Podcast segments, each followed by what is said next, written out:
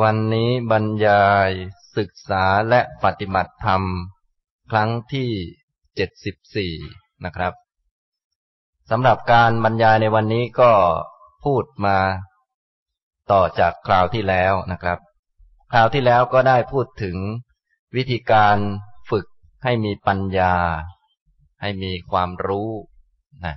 โดยพูดถึงหมวดธรรมเริ่มต้นก็คือ สติปัฏฐานสี่ นะเป็นการพูดย้อนกลับมาใหม่ เพราะว่าเราศึกษาธรรมะก็เพื่อให้มีความรู้ มีดวงตาเห็นธรรมะ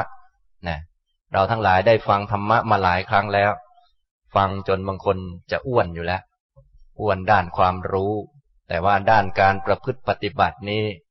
ก็ได้มากบ้างน้อยบ้าง แล้วแต่ความเพียรของแต่ละท่าน ผมก็เลยได้ย้อนกลับมาพูดถึงธรรมะที่เป็นฝ่ายของการตรัสรู้ เรียกว่า โพธิปักขิยธรรม ให้ละเอียดเพิ่มเติมสักหน่อยหนึ่ง ท่านทั้งหลายก็จะได้เห็นประโยชน์ของการฝึกตัวเอง ฝึกให้มีธรรมะที่เป็นฝ่ายปัญญา เพราะว่าที่เราฟังธรรมเนี่ย ฟังฟังก็ดูเหมือนรู้ แต่ถ้าไม่มีปัญญามันก็ไม่ได้รู้จริง พอไม่ได้รู้จริง ก็ไม่อาจจะยอมรับธรรมะได้ ตอนฟังก็ดูเหมือนดี แต่พอเลิกฟัง พอมีเรื่องมาก็ช่วยตัวเองไม่ได้ เพราะมันไม่ใช่ปัญญาของตนเอง อย่างนี้นะครับ ก็เป็นเพียงศรัทธาหรือว่า ความเชื่อมั่นในปัญญาตรัสรู้ของพระพุทธเจ้า อันนี้ก็ดีแล้วเป็นเบื้องต้น แต่ว่าตอนนี้กำลังจะบรรยายถึงหมวดธรรมที่เป็นเหตุให้เกิดปัญญาเป็นของตนเอง นะตามหลักธรรมเรียกว่า โพธิปักกิยธรรม มีเจ็ดหมวดสามสิบเจ็ดประการ ท่านฟังดูแล้วก็อาจจะดูเหมือนเยอะสักหน่อยหนึ่ง บางคนอาจจะถอดใจไปแล้ว มันเยอะขนาดนี้ทำยังไงจะไหวแล้วเนี่ยทำนองนี้นะ ก็ไม่เป็นไรลองฟังดู แล้วก็ค่อยฝึกค่อยหัดไปนะครับ ในคราวที่แล้วผมก็ได้อ่านมหาสติปัฏฐานสูตร ตอนอุทเทศให้ฟัง แล้วก็ได้ขยายความนิดหน่อย ขยายความถึงตอนที่ว่าด้วยเรื่องสติปัฏฐานสี่นี้เป็นทางเอกทางเดียว ได้อธิบายไปแล้วนะซึ่งทางเอกทางเดียว อันนี้เป็นทางที่พระพุทธเจ้าผู้เป็นเอกได้ประกาศเอาไว้ทำให้ถึงจุดหมายอันเดียว คือพระนิพพานนะทางนี้เวลาเดินไปแล้วนี้จะมีผลมีอานิสงส์มาก ก่อนที่จะแจกแจงว่า การเดินทางนี้หรือว่าการมาปฏิบัติการฝึกให้มีสติสัมปชัญญะทำความเพียรเพื่อละกิเลสเนี่ยมันมีผลมีอนิสงส์มากยังไง พระพุทธเจ้าก็ได้กล่าวถึงอนิสงส์ไว้ พระองค์ตรัสบอกว่า ภิกษุทั้งหลาย ทางนี้เป็นทางเดียว เพื่อความบริสุทธิ์ของเหล่าสัตว์ เพื่อล่วงโสกะและปริเทวะ เพื่อดับทุกข์และโทมนัส เพื่อบรรลุญาญธรรม เพื่อทำให้แจ้งนิพพาน ทางนี้คือสติปัฏฐานสี่ประการ ก่อนจะแจกแจงเนื้อหาพระองค์ก็ตรัสถึงอานิสงส์ก่อน ให้พวกเราทั้งหลาย อยากปฏิบัติ อยากฝึกอยากหัดกัน ท่านที่เคยฟังเรื่องสติปัฏฐาน ฟังเรื่องการมีสติ การทำกรรมฐานมาแล้วเนี่ย ก็บางทีก็ขยันเหมือนกัน ขยัน แต่บางทีก็ขี้เกียจ บางทีที่ขี้เกียจส่วนใหญ่จะมากกว่า ที่ขยันนี่จะน้อยหน่อย อันนี้ก็พระองค์ก็เลยบอกอานิสงส์ก่อน เพื่อให้ขยันนั่นเอง ขนาดบอกอานิสงส์ขนาดนี้แล้ว ยังไม่ยอมขยันก็ต้องบอกว่าตัวใครตัวมันล่ะครับ เนี่ยทำนองเนี้ยนะ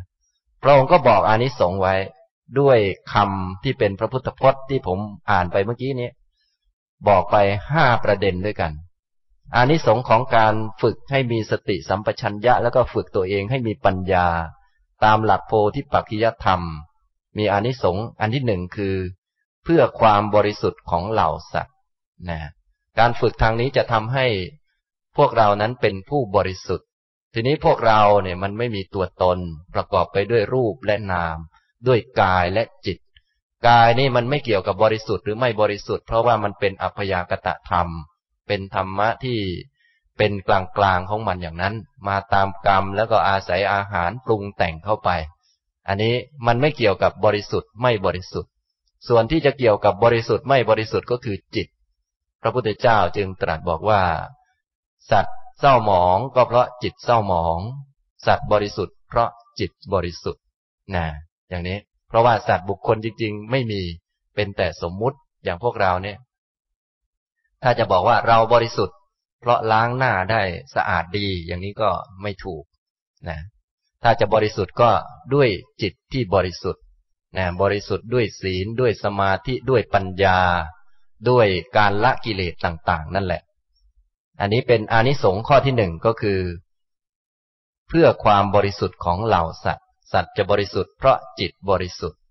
การปฏิบัติหนทางนี้นี่แหละจะทำให้จิตบริสุทธิ์ได้ ถ้าปฏิบัติตามทางอื่นเนี่ย ถึงจะได้บุญมาเยอะขนาดไหน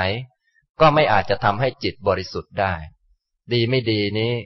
อาจจะทำให้กิเลสเยอะกว่าเดิม บุญเยอะกิเลสก็เยอะได้เหมือนกันนะทำความดีเยอะกิเลสก็เยอะเหมือนกัน เพราะว่าไปยึดดีว่า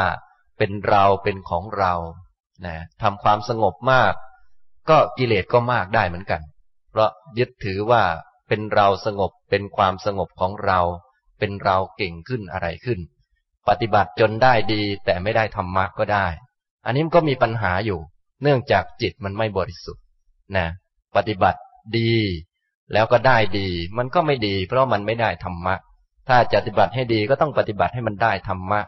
เห็นว่าดีนั้นเป็นของไม่เที่ยง ไม่ใช่ของเรา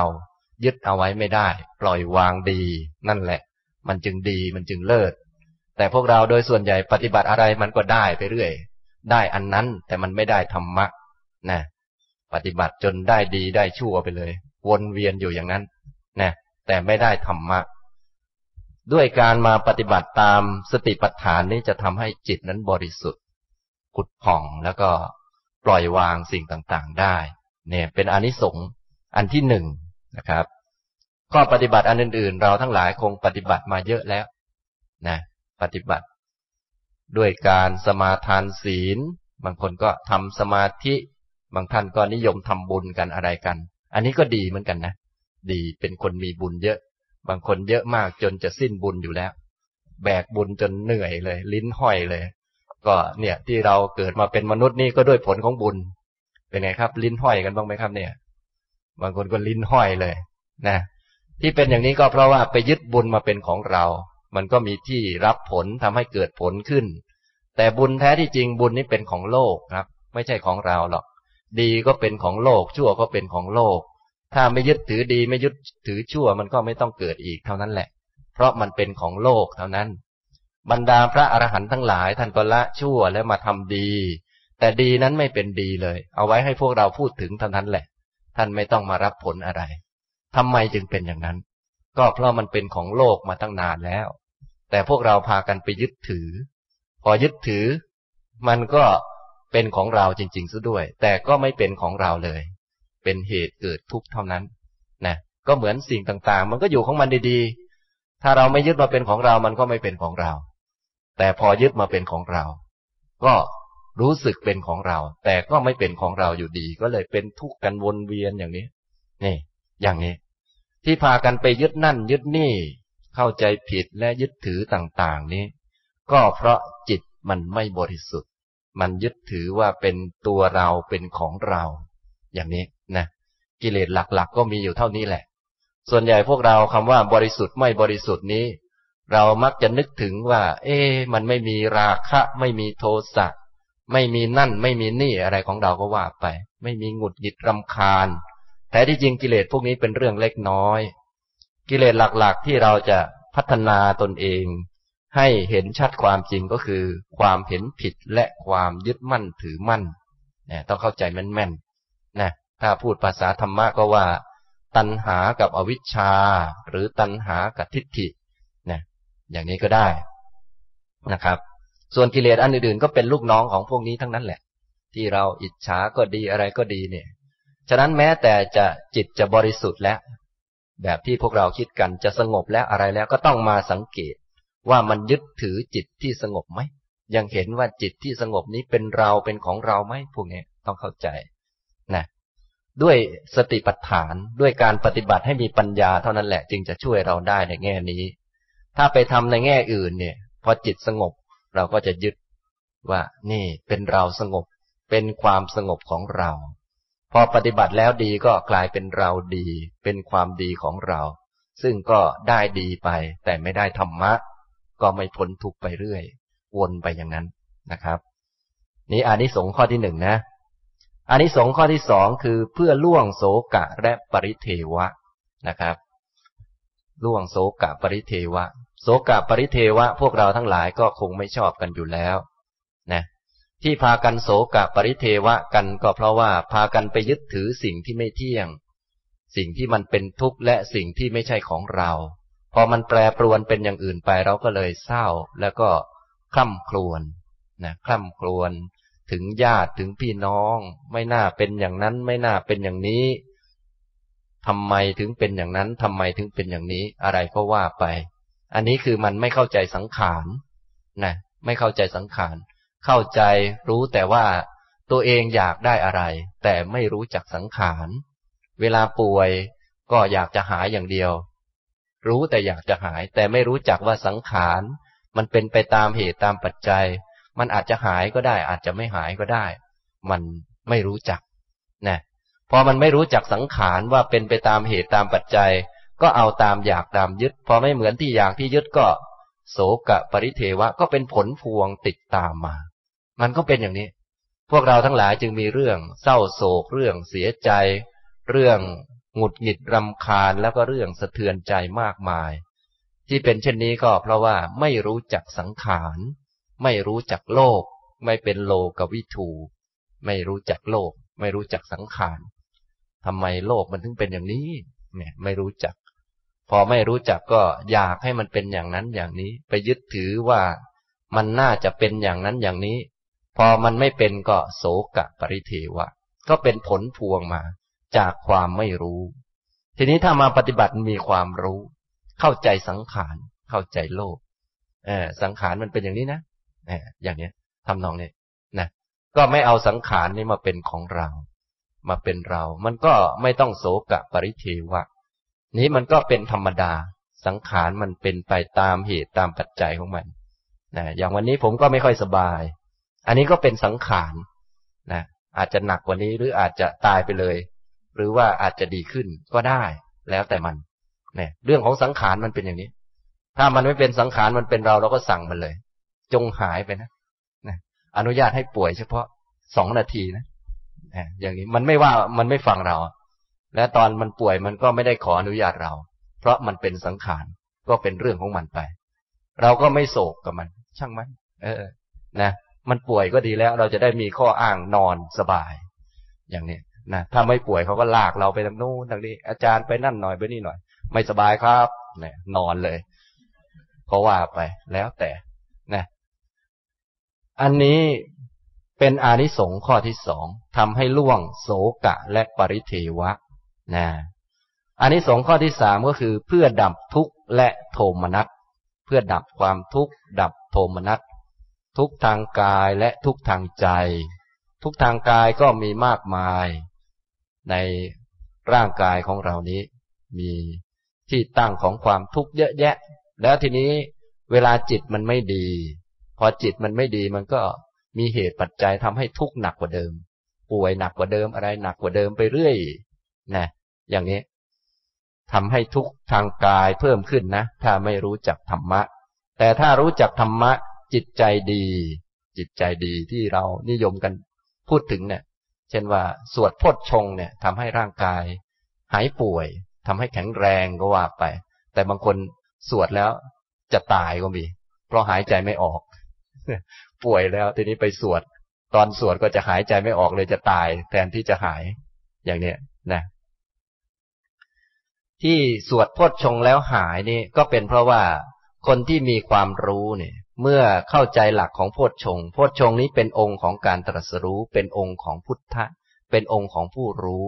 เมื่อมีความรู้จิตก็สบายปลอดโปร่ง ไม่มีเรื่องยึดถือสิ่งใด ๆ เข้ามาพอจิตใจสบาย ความทุกข์ทางกายแม้จะมีมันก็เบาบางลง หรือหายไป โรคต่างๆที่เคยมีมันก็เบาลงหรือหายไป อันนี้ก็เป็นกฎเกณฑ์ธรรมดา เนื่องจากเราปล่อยมัน ไม่ใช่อยากให้มันหาย แต่เราปล่อยมันว่ามันจะหายก็เรื่องของสังขาร มันไม่หายก็เป็นเรื่องของสังขาร ยิ่งปล่อยมันกลับยิ่งหาย แต่พวกเรานี่มีแต่อยากจะหาย แต่ไม่ยอมปล่อยมัน อยากจะหายอย่างนั้นแหละ นะ ฉะนั้นคนที่ท่านมีความรู้ที่ว่า สวดโพชฌงกันนี้ก็คือ สวดให้มันหายก็ช่าง มันไม่หายก็ช่างนั่นแหละ แต่พวกเรานี่มาสวดให้มันหายอย่างเดียว ซึ่งผิดตั้งแต่ต้นแล้ว สวดแบบคนไม่รู้ นะเวลาเขาสวดนี่ต้องสวดให้มีความรู้ว่า เออ นี่มันเป็นสังขาร เป็นเรื่องของสังขาร มีเหตุ มีปัจจัยความป่วยจึงมีขึ้น พอหมดเหตุมันก็หายไป ก็เท่านั้นแหละ มีร่างกายก็ย่อมป่วยเป็นธรรมดา ป่วยแล้วก็อาจจะหายหรืออาจจะไม่หาย อันนี้ก็เป็นเรื่องธรรมดา เป็นเรื่องของสังขาร อันนี้เรียกว่า สวดให้มีความรู้ พอสวดให้มีความรู้ความทุกข์ก็จะลดลง โดยธรรมชาติ แม้ไม่หายก็ไม่เป็นทุกข์ไปกับมัน อันนี้เรียกว่า ดับทุกข์และโทมนัสนะในทางคำสอนของพระพุทธเจ้านี้ ผู้ที่มาปฏิบัติตามนี้ก็บริสุทธิ์มามากมายแล้วเป็นพระอริยเจ้ามามากมาย เราทั้งหลายก็ลองอ่านดูนะศึกษาดู แต่เดิมท่านเหล่านั้น ก็เป็นปุถุชนเหมือนเรา เป็นผู้มีกิเลสเยอะเหมือนเรา ไม่รู้เรื่องเหมือนเรานี่แหละ มาฟังธรรมะและปฏิบัติตาม ก็เป็นพระอริยเจ้าให้เรากราบไหว้มามากมายแล้ว อันนี้ทางนี้จึงเป็นทางเพื่อความบริสุทธิ์ของเหล่าสัตว์นะท่านเหล่านั้นก็เป็นที่เคารพบบูชาของเทวดาและมนุษย์ทั้งหลาย ท่านที่เป็นสาวกของพระพุทธเจ้าที่มีโศกะปริเทวะเศร้าโศกกับเรื่องนั้นเรื่องนี้ บางคนเสียลูกไป บางคนเสียสามีเสียภรรยาไป แล้วก็ทุกทรมาน เมื่อมาฟังธรรมก็หายทุกข์หายโศกกัน บรรลุธรรมกันมากมายนะบางท่านก็เป็นทุกข์ในด้านร่างกายเจ็บป่วยไม่หาย พระพุทธเจ้าก็บอกสอนว่า ถึงร่างกายท่านจะกระสับกระส่าย จิตก็จงอย่ากระสับกระส่ายทำยังไง ก็จงอย่าไปยึดถือว่า นั่น รูป มันเป็นตัวเรา อย่าไปยึดถือหรือว่าอย่าไปยึดถือว่ารูปเป็นของเรา มันก็เป็นของมันนั่นแหละ อย่างนี้นะคนป่วยจะตายอยู่แล้ว พระพุทธเจ้าก็ยังสอนอย่างนี้ กายนั้นกระสับกระส่าย แต่จิตก็จงอย่ากระสับกระส่าย ก็มีทั้งคนหายมีทั้งคนตายไปนั่นแหละ แต่ว่าเขาเหล่านั้นก็เป็นพระอริยเจ้าให้เรากราบเราไหว้ก็อาศัยทางเหล่านี้นะครับ มีอานิสงส์มากมาย เพื่อความบริสุทธิ์ของเหล่าสัตว์ เพื่อล่วงโศกะและปริเทวะ เพื่อดับทุกข์และ โทมนัสนะต่อมาอานิสงส์ข้อที่สี่ก็คือ เพื่อบรรลุญาญธรรม เพื่อบรรลุธรรมที่ถูกต้องญาญธรรม ก็แปลว่า ธรรมะที่ถูกต้องธรรมะที่ถูกต้องโดยประการทั้งปวงก็คือ อริยมรรคมีองค์แปดประการ ภาษาธรรมะท่านเรียกว่า สัมมัตตะ คือสิ่งที่ถูกต้องแน่นอน สภาวะที่ถูกแน่นอน สภาวะที่ถูกต้องแน่นอนนี้จะทำให้ทุกเกิดขึ้นมาอีกไม่ได้ ทุกจะมีขึ้นมาอีกไม่ได้ เพราะทุกเนี่ยมันจะมีขึ้นมาได้ก็ต่อเมื่อมันมีเหตุ เหตุที่ทำให้เกิดทุกข์คือมันมีความผิดอยู่ในนั้น อาจจะมากจะน้อย ถ้าผิดน้อย ทุกข์ก็น้อย ถ้าผิดเยอะทุกข์ก็มาก อย่างนี้ แต่ถ้ามันถูกอย่างถึงที่สุดแล้ว ถูกอย่างแท้จริงแล้ว เป็นสัมมัตตะแล้ว ทุกข์ก็จะเกิดขึ้นมาอีกไม่ได้ นะ อริยมรรคมีองค์แปดนั้น จึงมีคำว่า สัมมาอยู่ข้างหน้าทุกอันเลย สัมมาทิฏฐิ สัมมาสังกัปปะ สัมมาวาจา สัมมากัมมันตะ สัมมาอาชีวะ สัมมาวายามะ สัมมาสติ สัมมาสมาธิ เป็นความถูกต้องทุกอัน ท่านเรียกว่า สัมมัตตะนะญาญธรรมก็คือธรรมะที่ถูกต้อง ด้วยการปฏิบัติ ให้เกิดปัญญาตามหลักสติปัฏฐานสี่เป็นต้นไปตามลำดับนี้ จะชำระอันที่ผิดออกไป และจะเหลือแต่อันที่ถูก อันที่ถูกโดยแท้จริงนี้ เราจะทำขึ้นมาไม่ได้ ต้องชำระอันที่ผิดออกไปก่อน พอชำระอันที่ผิดหมดไป มันก็จะถูกนะอย่างนี้เท่านั้นแหละ พอไม่มีเหตุที่ผิดทุกข์ก็ไม่เกิด ทุกข์ก็เกิดไม่ได้นะถ้าสมบูรณ์พร้อม กลุ่มยายธรรมนี้จากแปดก็จะกลายเป็นสิบต่อมาเมื่อเป็นพระอรหันต์เรียกว่าสัมมัตตสิบโดยเพิ่ม สัมมาญาณะและสัมมาวิมุตติเข้ามา อย่างนี้เรียกว่า ญาญธรรม ธรรมะที่ถูกต้องแน่นอน ธรรมะที่ถูกแล้วไม่มีทุกข์เกิดขึ้นมาอีก อย่างนี้นะครับ อย่างพวกเรานี้ยังไม่ถูกต้องทั้งหมด ตอนนี้มาฟังธรรมก็ถูก ถูกประมาณนี้แหละ พอถูกประมาณนี้ เดี๋ยวพอมีเหตุปัจจัย มันยังไม่ถูกต้องทั้งหมด ก็มีกิเลสเกิดขึ้นได้ กิเลสเกิดขึ้นก็เป็นเหตุเกิดทุกข์ได้อีก อันนี้เรียกว่ายังไม่ถูก ยังไม่ถูกนะจึงต้องค่อยๆชำระให้มันถูกยิ่งยิ่งขึ้น จนถูกต้อง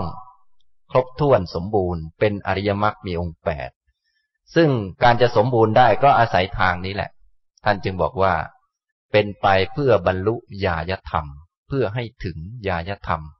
คำว่าบรรลุบรรลุนะคำว่าบรรลุ ภาษาเราคล้าย ๆ กับว่า ต้องเดินเข้าไปทะลุประตูอะไรสักอย่างหนึ่งเนี่ยทำนองนี้นะแท้ที่จริงแล้วคำว่าบรรลุนี่หมายถึงทำให้มีขึ้น ให้มันเกิดขึ้น มีขึ้นมา บรรลุถึงหรือเข้าถึง เข้าถึง ถ้าพูดภาษาอย่างเราทั่วไปท่านที่นั่งนั่งอยู่นี้คง คงจะขับรถเป็นกันทุกคน เราไปหัดขับรถก็เพื่อบรรลุความเป็นคนขับรถเป็นนะพวกท่านบรรลุกันหรือยังครับเนี่ยนั่นนี่แหละนั่นนี่แหละคือบรรลุนะบรรลุในความหมายเดียวกัน แต่ว่าคนละเรื่องกันเท่านั้นเองนะบรรลุก็หมายถึงเข้าถึงเข้าถึงความเป็นอย่างนั้น เข้าถึงความเป็นอันใดอันหนึ่ง ที่ท่านต้องการนั้น เช่น ขับรถเป็น แน่นอนตอนเริ่มต้นก็ยังไม่บรรลุยังขับรถไม่เป็น ขับรถจนบรรลุเลยเหรออาจารย์ ก็บรรลุเรื่องนั้นแหละ ไม่ใช่บรรลุอีกเรื่องหนึ่งไม่ใช่ขับรถแล้วจะบรรลุที่ไหนเนาะมันไม่เกี่ยวกัน แต่ว่ากำลังอธิบายความหมายของคาว่าบรรลุนะบางคนบรรลุของท่านไปทะลุตรงไหนก็ยังไม่รู้เลย ยังไม่เข้าใจนะคำว่าบรรลุหมายถึงอย่างนี้แหละ หมายถึงมันเป็นมันมีขึ้นเป็นขึ้น มันถูกต้องขึ้น มันชำระอันที่ผิดได้หมดนั่นแหละ มันก็รวมกันขึ้น ท่านลองนึกถึงย้อนถึงวันที่ท่านเริ่มขับรถใหม่ ๆ แล้ว ตอนแรกๆมันก็ผิดบ้างถูกบ้างปนเปกันไปส่วนใหญ่จะผิดซะมากกว่าทำไปทำมามันก็ถูก แล้วมันก็ขับรถเป็นแน่มันบรรลุ ความเป็นคนขับรถเป็น มันก็ขับรถเป็นอย่างนั้นน่ะ อันนั้นน่ะ อย่างนี้ การบรรลุถึงอริยมรรคหรือว่ามีศีลสมาธิปัญญาก็เป็นอย่างนั้น ก็ฝึกตามหลักการ โพธิปักจิยธรรม ศีลก็รวมลงสมาธิปัญญา ก็รวมลงในนี้ เป็นคนที่ ตื่นขึ้นมาก็มีศีลมีสมาธิมีปัญญา ส่วนพวกเราถ้ายังไม่ได้ฝึกอย่างนี้ ตื่นขึ้นมาบางคนงงเลย ตัวเองมีศีลหรือเปล่าไม่รู้เรื่อง ไม่เคยนึกถึง นึกถึงแต่จะไปทำโน่น นึกถึงจะจะไปทำนี่ ไม่นึกถึงตัวเอง อันนี้คือขาดสติ คนที่มีสตินี่ตื่นขึ้นมาปุ๊บจะมีสติรู้สึกตัว รู้ว่าเราเป็นคนอยู่ มีศีลคอยรักษาจิตอยู่ หรือว่ายังไม่มีเขาจะรู้จักด้วยตัวเอง รู้สึกเลย มีสติขึ้นมา อ่าตื่นขึ้นมาแล้ว เออ ไม่ค่อยมีศีลสมาทานศีลซะก่อน แต่ถ้ารู้สึกว่าตื่นขึ้นมา เออ มีศีลรักษาจิตอยู่ ตั้งแต่เมื่อคืนแล้ว ก็มีศีลตื่นขึ้นมาอีกทีก็มีศีลต่อเนื่องกัน อันนี้เรียกว่า คนใช้ชีวิตอย่างมีสติ อย่างเนี้ยนะเขาเรียกว่า เป็นคนมีศีลนะถ้าท่านไหนที่ฝึกปฏิบัติจนได้อริยมรรคมีองค์แปดก็จะรู้สึกอย่างนี้ไปตลอดเวลา อย่างนี้ทำนองนี้ ส่วนพวกเราที่ยังไม่ถึงก็จะ มีการขาดสติหายไปเลยก็มี บางคนตื่นขึ้นมางวงเงียไม่รู้เรื่องเลย อันนี้ต้องรู้ตัวเองแล้วก็ตั้งใจ เป็นคนที่มีศีล ไม่ล่วงละเมิดศีล สมาทานเอาไว้บ้างก็ได้ อย่างนี้นะครับ อันนี้อานิสงส์ข้อที่สี่คือ เพื่อบรรลุญาธรรม และอานิสงส์ข้อที่ห้าเพื่อทำให้แจ้งนิพพานทำนิพพานให้แจ้ง นิพพานเป็นสิ่งที่ควรกระทำให้แจ้ง เป็นสัจจิกาตปธรรม ไม่ต้องไปทำอะไรนิพพาน เพราะเป็นของที่มีอยู่แล้วดำรงคงที่อยู่อย่างนั้นอยู่แล้วนะเป็นของมีอยู่ไม่เกิดไม่ดับ ในขณะที่ดำรงอยู่ ก็ไม่มีการเสื่อมไม่มีการสลาย อยู่อย่างนั้นอยู่แล้ว เพียงแต่ทำให้แจ้งทำให้เห็นทำให้รู้จัก พอไปรู้จักนิพพานเข้าถึงนิพพาน แจ้งนิพพานกิเลสทั้งหมดก็หายไป หมดไป ด้วยอนุภาพของนิพพานนั้น อย่างนี้นะครับ นี้เป็นอานิสงส์ของโพธิปักกิยธรรมชุดที่หนึ่งก็คือ สติปัฏฐานสี่พระพุทธเจ้าตรัสเอาไว้ในที่นี้ห้าอย่างด้วยกัน ก็คืออันที่หนึ่งเพื่อความบริสุทธิ์ของเหล่าสัตว์สองเพื่อล่วงโสกะและปริเทวะ สามเพื่อดับทุกข์และโทมนัสสี่เพื่อบรรลุญาณธรรมห้าเพื่อทำให้แจ้งนิพพาน อย่างนี้นะครับ อันนี้พอขยันหรือยังครับเนี่ยนี่อันนี้สงเยอะขนาดนี้ถ้าไม่ขยันก็ไม่รู้จะว่ายังไงแล้วนะเนี่ยอันนี้สงเยอะมากนะครับ ถ้ามาปฏิบัติ เริ่มต้นเนี่ย ให้ปฏิบัติก็ไม่ได้ให้ทำอะไรมากเลย คือให้มีสติเท่านั้นเอง ด้วยการมีสติด้วยการมีความเพียรมีความรู้ตัวเองอยู่เสมอ ดูตัวเองสังเกตตัวเองอยู่เสมอนี้ ความบริสุทธิ์ก็จะเพิ่มขึ้น โสกับปริเทวะก็จะลดลง ทุกโทมนัสก็จะลดลงธรรมะฝ่ายดีมีศีลเป็นต้นก็จะเพิ่มขึ้น แล้วก็จะได้สัมผัสกับความสุขที่เป็นไอเย็นของนิพพานจะเข้าใกล้นิพพานไปเรื่อยๆ จะได้รู้จักความสุขที่แท้จริง ความสงบที่แท้จริงที่มีอยู่แล้ว ไม่ต้องไปสร้างความสุขขึ้นมา ไม่ต้องไปสร้างความสงบขึ้นมา ไม่ต้องหาความสงบเนี่ยเพราะว่าหานี่มันเป็นสังขารส่วนความสงบอันแท้จริงเป็นวิสังขารเป็นนิพพาน เป็นสิ่งที่ควรกระทำให้แจ้ง ไม่ใช่สิ่งที่ต้องไปหา พวกเรามัวแต่หาอยู่มัวแต่สร้างความสุข มัวแต่ทำนั่นทำนี่ก็วุ่นอยู่กับเรื่องสังขาร ก็เลยไม่เข้าใจสักทีหนึ่งนะแต่ถ้ามาเดินทางนี้และทำให้ถูกนะทำให้ถูกไม่ต้องไปหาความสงบ ไม่ต้องไปหาดี ไม่ต้องไปหาสุข ไม่ต้องไปหาอะไรทั้งนั้นให้ทำตามที่ท่านบอกเนี่ย แล้วอานิสงส์ก็จะได้มาเองเลยเนี่ยส่วนใหญ่พวกเราเนี่ยทำอะไรก๊อกก๊อกแก๊กแก๊กโอ้อาจารย์ไม่เห็นสงบสักทีแต่ไม่ยอมทำอันนี้นะอาจารย์บอกให้ทำอันนี้นะแต่ไม่เคยทำตามที่อาจารย์บอก จะเอาแต่สงบอยู่นั่นแหละ หาแต่วิธีทำให้มันสงบ หาแต่วิธีทำให้มันดี แต่ว่าตามหลักของท่านเนี่ยให้มีความเพียรมีสัมปชัญญะมีสติ ดูตัวเองแล้วจะได้อานิสงส์ส่วนมันจะมาตอนไหนเนี่ย มันก็มาตอนที่มีเหตุปัจจัยพร้อมเนี่ย มันก็ได้มา ถ้าเหตุปัจจัยไม่พร้อมก็ทำไปเรื่อย อย่างนั้นแหละนะให้ทำตามที่ท่านบอก ที่พวกเราไม่ไปไหนเนี่ย ทั้งๆทที่ปฏิญญาตนว่าเป็นลูกศิษย์ของพระพุทธเจ้ามาตั้งนานแล้วนะ รู้สึกท่านจะไม่รับ แต่เราก็ขอหน่อย ขอเป็นลูกศิษย์ท่านหน่อยนะก็เป็นคนห่างไกลอยู่มากนะก็รู้สึกท่านจะไม่รับนะก็อย่างนี้แหละก็วนเวียนไปเรื่อยเพราะว่าท่านสอนให้ทำอย่างหนึ่งเราไปทำอีกอย่างหนึ่งตลอดเลยนะท่านบอกให้มีมีสติอยู่กับตัวดีไม่ดีก็รับรู้ไปนะ อ่า ดู พวกเราก็จะเอาแต่ดี เมื่อไหร่มันจะดีสักที มันคนละเรื่องกันนะก็เลยไม่ได้ผลสักทีหนึ่งมันก็วนเวียนกันไปเรื่อย นะหาแต่ความสงบของท่านนี่ ให้มีสตินะ สงบก็รู้ไม่สงบก็รู้ไปนะ เรียนรู้ไปนะ เรียนรู้รู้จักมันนะ เราก็จะเอาแต่สงบ เลยคนพูดคนละเรื่องกัน ท่านให้ทำอย่างหนึ่ง เราไปทำอย่างหนึ่ง แต่เราก็บอกว่าเราเป็นลูกศิษย์พระพุทธเจ้านะ แต่ทำไม่เหมือน แต่จะเอาผลที่เหมือนนั่นแหละ มันก็เลยเถียงกันกลับไปกลับมา ไม่รู้เรื่องกัน อย่างนี้นะครับ นี้อานิสงส์ห้าประการนะ เพื่อความบริสุทธิ์ของเหล่าสัตว์ เพื่อล่วงโสกะและปริเทวะ เพื่อดับทุกข์และโทมนัสเพื่อบรรลุญาญธรรม เพื่อทำให้แจ้งนิพพาน ทางนี้คือสติปัฏฐานสี่ประการ ทางนี้ก็คือต้นทางนะจริงๆ ตัวทาง หรือตัวปฏิบัตินี่มีหลายอัน มีสัมมาประธานสี่อิทิบาทสี่อินทรีห้าพละห้าโพชฌงเจ็ดแล้วก็อริยมรรคมีองค์แปด ครบถ้วนเลย แต่ว่าสติปัฏฐานนี้เป็นทางที่เป็นเบื้องต้น เป็นพื้นฐาน ถ้าใครอยากจะมีปัญญาเป็นคนเหนือโลกนะเป็นคนเหนือโลก ต้องเริ่มต้นที่ตรงนี้นะเริ่มต้นที่การมีสติสัมปชัญญะมาอยู่กับตนเอง แล้วทำให้จิตนี้มันหมดอภิชาและโทมนัสหมดความยินดียินร้าย ในสิ่งที่ไปรับรู้ ถ้ายังมีความยินดียินร้ายในสิ่งที่ไปรับรู้ก็ชื่อว่ายังไม่ประสบความสำเร็จในการฝึกการหัดนะถ้าเจอความไม่สงบแล้วเราก็ไม่ชอบมัน ความทุกข์เกิดขึ้นเราก็ไม่ชอบมัน ความสุขเกิดขึ้นก็ชอบมัน ความสงบเกิดขึ้นก็ชอบมัน อันนี้ก็ยังไม่ได้เรื่อง เพราะว่าตามวิธีการที่ท่านบอกนี้ ท่านให้ตั้งใจทำมีสัมปชัญญะมีสติ เพื่อกำจัดอภิชาและโทมนัสในโลกเท่านั้นแหละ พื่อกำจัดความยินดียินร้ายในสิ่งต่างๆ ที่เราไปรับรู้เข้า แน่นอนเรากับโลกนี้ต้องกระทบกัน และมีการรับรู้ขึ้น โลกก็มีทั้งดีทั้งไม่ดี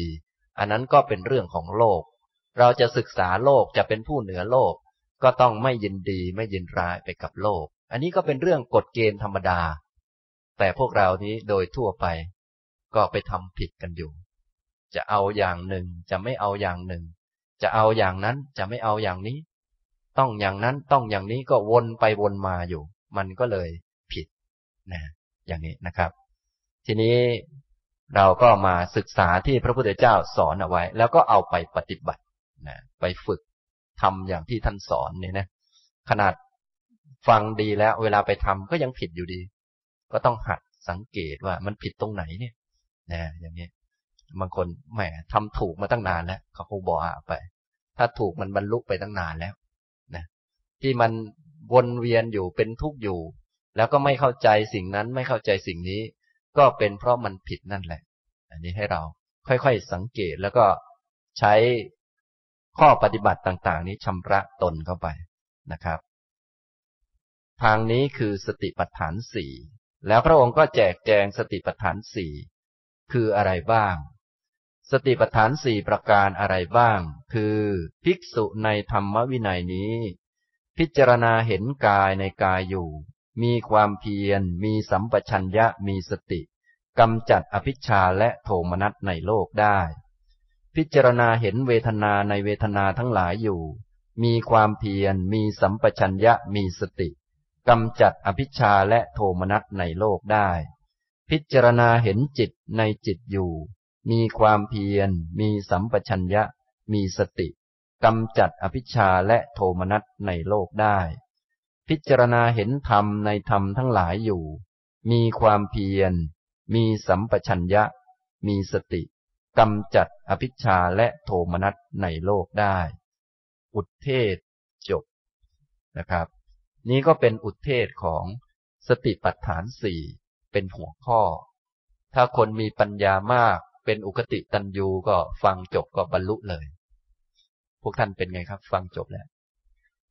จบจริง ๆ เลย บางคนจำไม่ได้โดยซ้ำไปนะบางคนฟังมาตั้งหลายรอบขนาดฟังอีกรอบหนึ่งจำไม่ได้เองเหมือนกัน อันนี้ก็ก็ก็ปล่อยท่านอุกติไปแล้วพวกเราก็ดูตัวเองแล้วมาย้อนพิจารณาปฏิบัติเอาก็แล้วกัน ในที่นี้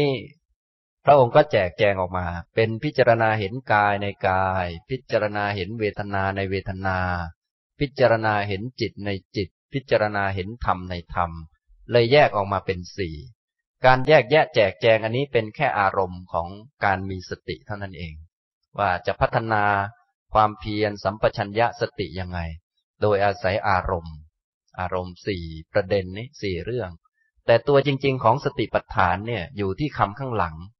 ท่านจะสังเกตว่าคำข้างหลังนี้จะเหมือนกันทุกสติปัฏฐานนะวิธีอ่านพระพุทธพจน์ให้เข้าใจว่า พระพุทธเจ้าท่านเน้นตรงไหน ก็คือให้ดูว่าตรงไหนที่ท่านตรัสบ่อยๆ แต่ในพระไตรปิฎกบางคนอ่านแล้วไม่ค่อยเข้าใจ ก็เพราะว่า เวลาตรัสบ่อยๆ ท่านจะเปยานละไว้ ไอ้ที่เปยานละไว้นั่นแหละ คือที่เน้น ทีนี้เวลาเราไปอ่านนี่ส่วนใหญ่จะข้ามตรงนี้ไป เพราะว่า พอซ้ำกันเขาก็เปยานละ ซ้ำกันก็เปยานละ ก็เลยไม่ได้อ่านตรงเปยานไปอ่านแต่ตรงที่ไม่เน้น เนี่ย มันก็มีความผิดพลาด พอสมควรอย่างเงี้ยนะฉะนั้นให้สังเกตง่ายๆว่าตรงไหนที่ท่านเน้นก็คือตรงที่พูดเหมือนกันบ่อยๆนะซ้ำไปซ้ำมาอยู่นั่นบางคนอาจจะรำคาญ เอ๊พระพุทธเจ้าทำไมตรัสซ้ำไปซ้ำมา ทีนี้เวลาท่านรวบรวมเป็นพระไตรปิฎกเขียนเป็นตัวหนังสือท่านก็ใจดี ไม่อยากให้ตัวหนังสือใหญ่เกินไป ก็ตรงไหนซ้ำกันก็ละ ตรงนั้นแหละ คือที่เน้นแหละ ตรงนั้นแหละไอละนั่นแหละแต่พวกเราก็ไม่ได้อ่านตรงละ ก็อ่านแต่ตรงมีคำมันก็เลยมั่วกันไปใหญ่เลยตอนนี้อันนี้ก็ไม่ว่ากันแล้วก็เอาเท่าที่ได้ก็แล้วกัน แต่อันนี้ให้สังเกตว่า อ่า ตรงที่ซ้ำกันนั่นแหละนั่นแหละตรงนั้นแหละนะอย่างนี้เพราะว่าอย่างสติปัฏฐานสี่บางท่านก็จะเข้าใจแต่กายเวทนาจิตธรรมอยู่นั่นแหละ อันนี้ก็คือไม่เข้าใจอีกเหมือนกัน ไม่เข้าใจตัวสติปัฏฐานที่แท้จริงว่า แท้ที่จริงอยู่ข้างหลัง คือคำที่ซ้ำกันนะอย่างนี้ คำที่ซ้ำกันนั้นมีอะไรบ้าง มีความเพียร มีสัมปชัญญะ มีสติกำจัดอภิชาและโทมนัสในโลก อันนี้คือคำที่ซ้ำกันแล้วก็คำสรุปในสติปัฏฐานทุก ๆ หมวดจะมีคำซ้ำกันอยู่ ฉะนั้นให้สังเกตที่คำซ้ำกันนะแล้วก็ไปทำตรงนั้นแหละเยอะๆนะบางคนนี้ไม่เข้าใจ ก็จะไปเอาแต่รายละเอียด ก็เลยไม่เข้าใจหลักการที่แท้จริงสักทีหนึ่ง นี่ก็เป็นปัญหาในเรื่องการศึกษานิดหน่อย อันนี้พูดให้ท่านทั้งหลาย พอเข้าใจเผื่อท่านมีโอกาสไปอ่าน แล้วอ่านไปอ่านมาก็มีจุดจุดจุดละละละนั่นแหละตรงนั้นแหละสำคัญไอ้ตรงจุดจุดมันสำคัญตรงไหนจุดสามจุดเนี่ย นั่นแหละ ตรงนั้นแหละสำคัญ เพราะว่ามันซ้ำกันมันซ้ำกันพระพุทธเจ้าตรัสซ้ำกันทีนี้ เวลาท่านเขียนหนังสือท่านก็ก็ก็กลัวหนังสือมันจะยาวนะก็ก็เปยานไว้ เป็นที่เข้าใจกัน แต่พวกเราอ่านไม่รู้เรื่องเลยก็มี อย่างนี้ข้ามไปเลยก็มีนะครับนะฉะนั้นบางท่านไปอ่านแต่เรื่องกายเวทนาจิตธรรมแต่ข้ามประเด็นสำคัญไป ก็เพราะอย่างนี้แหละ ประเด็นสำคัญก็คือหลักที่ท่านบอกเอาไว้ที่ซ้ำกันอยู่ มีความเพียรมีสัมปชัญญะมีสติกำจัดอภิชาและโทมนัสในโลกได้ อันนี้คือวิธีการของสติปัฏฐาน ให้ใช้หลักธรรมสามประการหลักๆ สติปัฏฐานนี้ไม่ใช่สติธรรมดา ถ้าเป็นสติธรรมดา เราก็เอาไปทำกรรมฐาน ดูลมหายใจให้จิตสงบ หรือทำกรรมฐานโน่นกรรมฐานนี่ทำสมถะอะไรต่างๆ ก็แล้วแต่ ก็ใช้ได้เหมือนกัน นั้นก็เป็นสติอีกแง่มุมหนึ่ง แต่สติปัฏฐานนี้จะเป็นการใช้องค์มรรคมาปฏิบัติ จริงๆก็คือต้องการให้องค์มรรคมันเต็มที่สมบูรณ์ ให้เกิดวิชาขึ้น เพียงแต่ตอนนี้ยังไม่เกิด พอยังไม่เกิดก็ต้องใช้กลุ่มขององค์มรรคนั้นมาฝึกนะในการฝึกนี่มีกี่องค์มรรคในที่นี้ มีการฝึกสี่องค์มรรคแต่ตัวที่ใช้จริง ๆ มีสามแต่จะฝึกสี่อันนะอะไรบ้าง มีความเพียร สัมปชัญญะและสติ อันนี้คือเครื่องมือที่ใช้ เครื่องมือที่ใช้ในตอนต้น ความเพียรคือสัมมาวายามะ สัมปชัญญะคือสัมมาทิฏฐิคือปัญญา สติคือสัมมาสติ และเพื่อกำจัดอภิชาและโทมนัสในโลก อันนี้คือสัมมาสมาธิ จะฝึกสี่ตัว แต่เครื่องมือที่ใช้เนี่ยมีสามอัน เพื่อให้ได้อีกอันหนึ่ง หมายความว่าสมาธินี้มันทำขึ้นมาไม่ได้ ต้องอาศัยผ่านเครื่องมืออันอื่นมา ฉะนั้นใครเป็นนั่งสมาธิจะเอาสมาธินี้ผิดตั้งแต่ต้นนะใคร เป็นนั่งให้มันเลิกยินดียินร้ายนี่ก็ผิดตั้งแต่ต้น เพราะว่าสมาธิมันจะมาได้ ต้องผ่านเครื่องมืออื่นมา ต้องผ่านมาจากสิ่งอื่นนะอย่างนี้ผ่านมาจากการทำความเพียร สัมปชัญญะและสติ เพื่อให้ได้สมาธิ สมาธิในที่นี้ก็เหมือนเป็นผล แต่ก็เป็นเหตุด้วย เหตุแก่อันอื่น เป็นสังขารอย่างนี้นะครับ นี่ให้เข้าใจหลักการดีๆ ฉะนั้นสติปัฏฐานก็เป็นสติพิเศษอีกวิธีหนึ่ง ในการฝึกการหัด หลักธรรมสามประการที่ใช้ ก็คืออันที่หนึ่งมีความเพียรเผากิเลส มีความเพียรนะเวลาแปลออกมาเป็นไทยแล้วอาจจะไม่เข้าใจนัก ถ้าเป็นบาลีก็ยิ่งไม่เข้าใจเลยก็มี แปลเป็นไทยยังอาจจะไม่เข้าใจ แต่ถ้าเป็นบาลีมืดตึ๊บเลยแทนที่จะดีขึ้น บาลีก็จะเป็นอาตาปี สัมปชาโนสติมา วินยะโลเกอภิชาโดมนัสสัง อาตาปีคือความเพียรเผากิเลส ความเพียรเผากิเลส ความตั้งใจที่จะไม่ทำตามกิเลส เท่านี้แหละ เหมือนกับพวกเรานี้ ถ้าเราทำเป็นเนี่ยสติปัฏฐานแต่จะทำได้ทุกที่ทุกเวลา ไม่ใช่เฉพาะตอนเดินจงกรมไม่ใช่เฉพาะตอนนั่ง แม้แต่ตอนฟังธรรมก็ทำได้ เพราะเราต้องการฝึกสามตัวเป็นหลัก อันที่หนึ่งคือเพียรเผากิเลสตั้งใจที่จะไม่ทำตามกิเลส อย่างปกติพวกเรานี้ไม่มานั่งฟังธรรมเราก็มองคนโน้น มองคนนี้ คุยคนนั้น คุยคนนี้ มองคนนั้นว่าจะว่ายังไง มองคนนี้ว่าจะว่ายังไง บางคนก็ไปดูรถเบนซ์ซะอะไรซะอย่างนั้นอย่างนี้ชมไปเรื่อย อันนี้คือกิเลส อันนั้นทำตามกิเลส พอมานั่งฟังธรรมเราก็ตั้งใจจะฟังแต่ธรรมะ แน่นอนใจของเราที่ยังไม่ได้ฝึกนี่ มันก็เป็นลิงก็ต้องเข้าใจลิงสักหน่อยหนึ่งมันก็ต้องกระโดดไปทางโน้นทางนี้ แต่ทางเรานี่ก็ตั้งใจดึงมันมาในการฟังธรรมอันนี้ก็ได้ความเพียรเสมอแล้ว แต่เดิมเราไม่คิดถึงการฟังธรรมกายของเราก็จะไม่นิ่ง จิตก็จะไม่นิ่งวาจาก็ไม่สำรวมไม่ระวัง พอถึงเวลาฟังธรรมแล้วก็กายก็ให้มันตั้งตรง ถ้ามันไม่ตรงก็ยืดให้มันตรง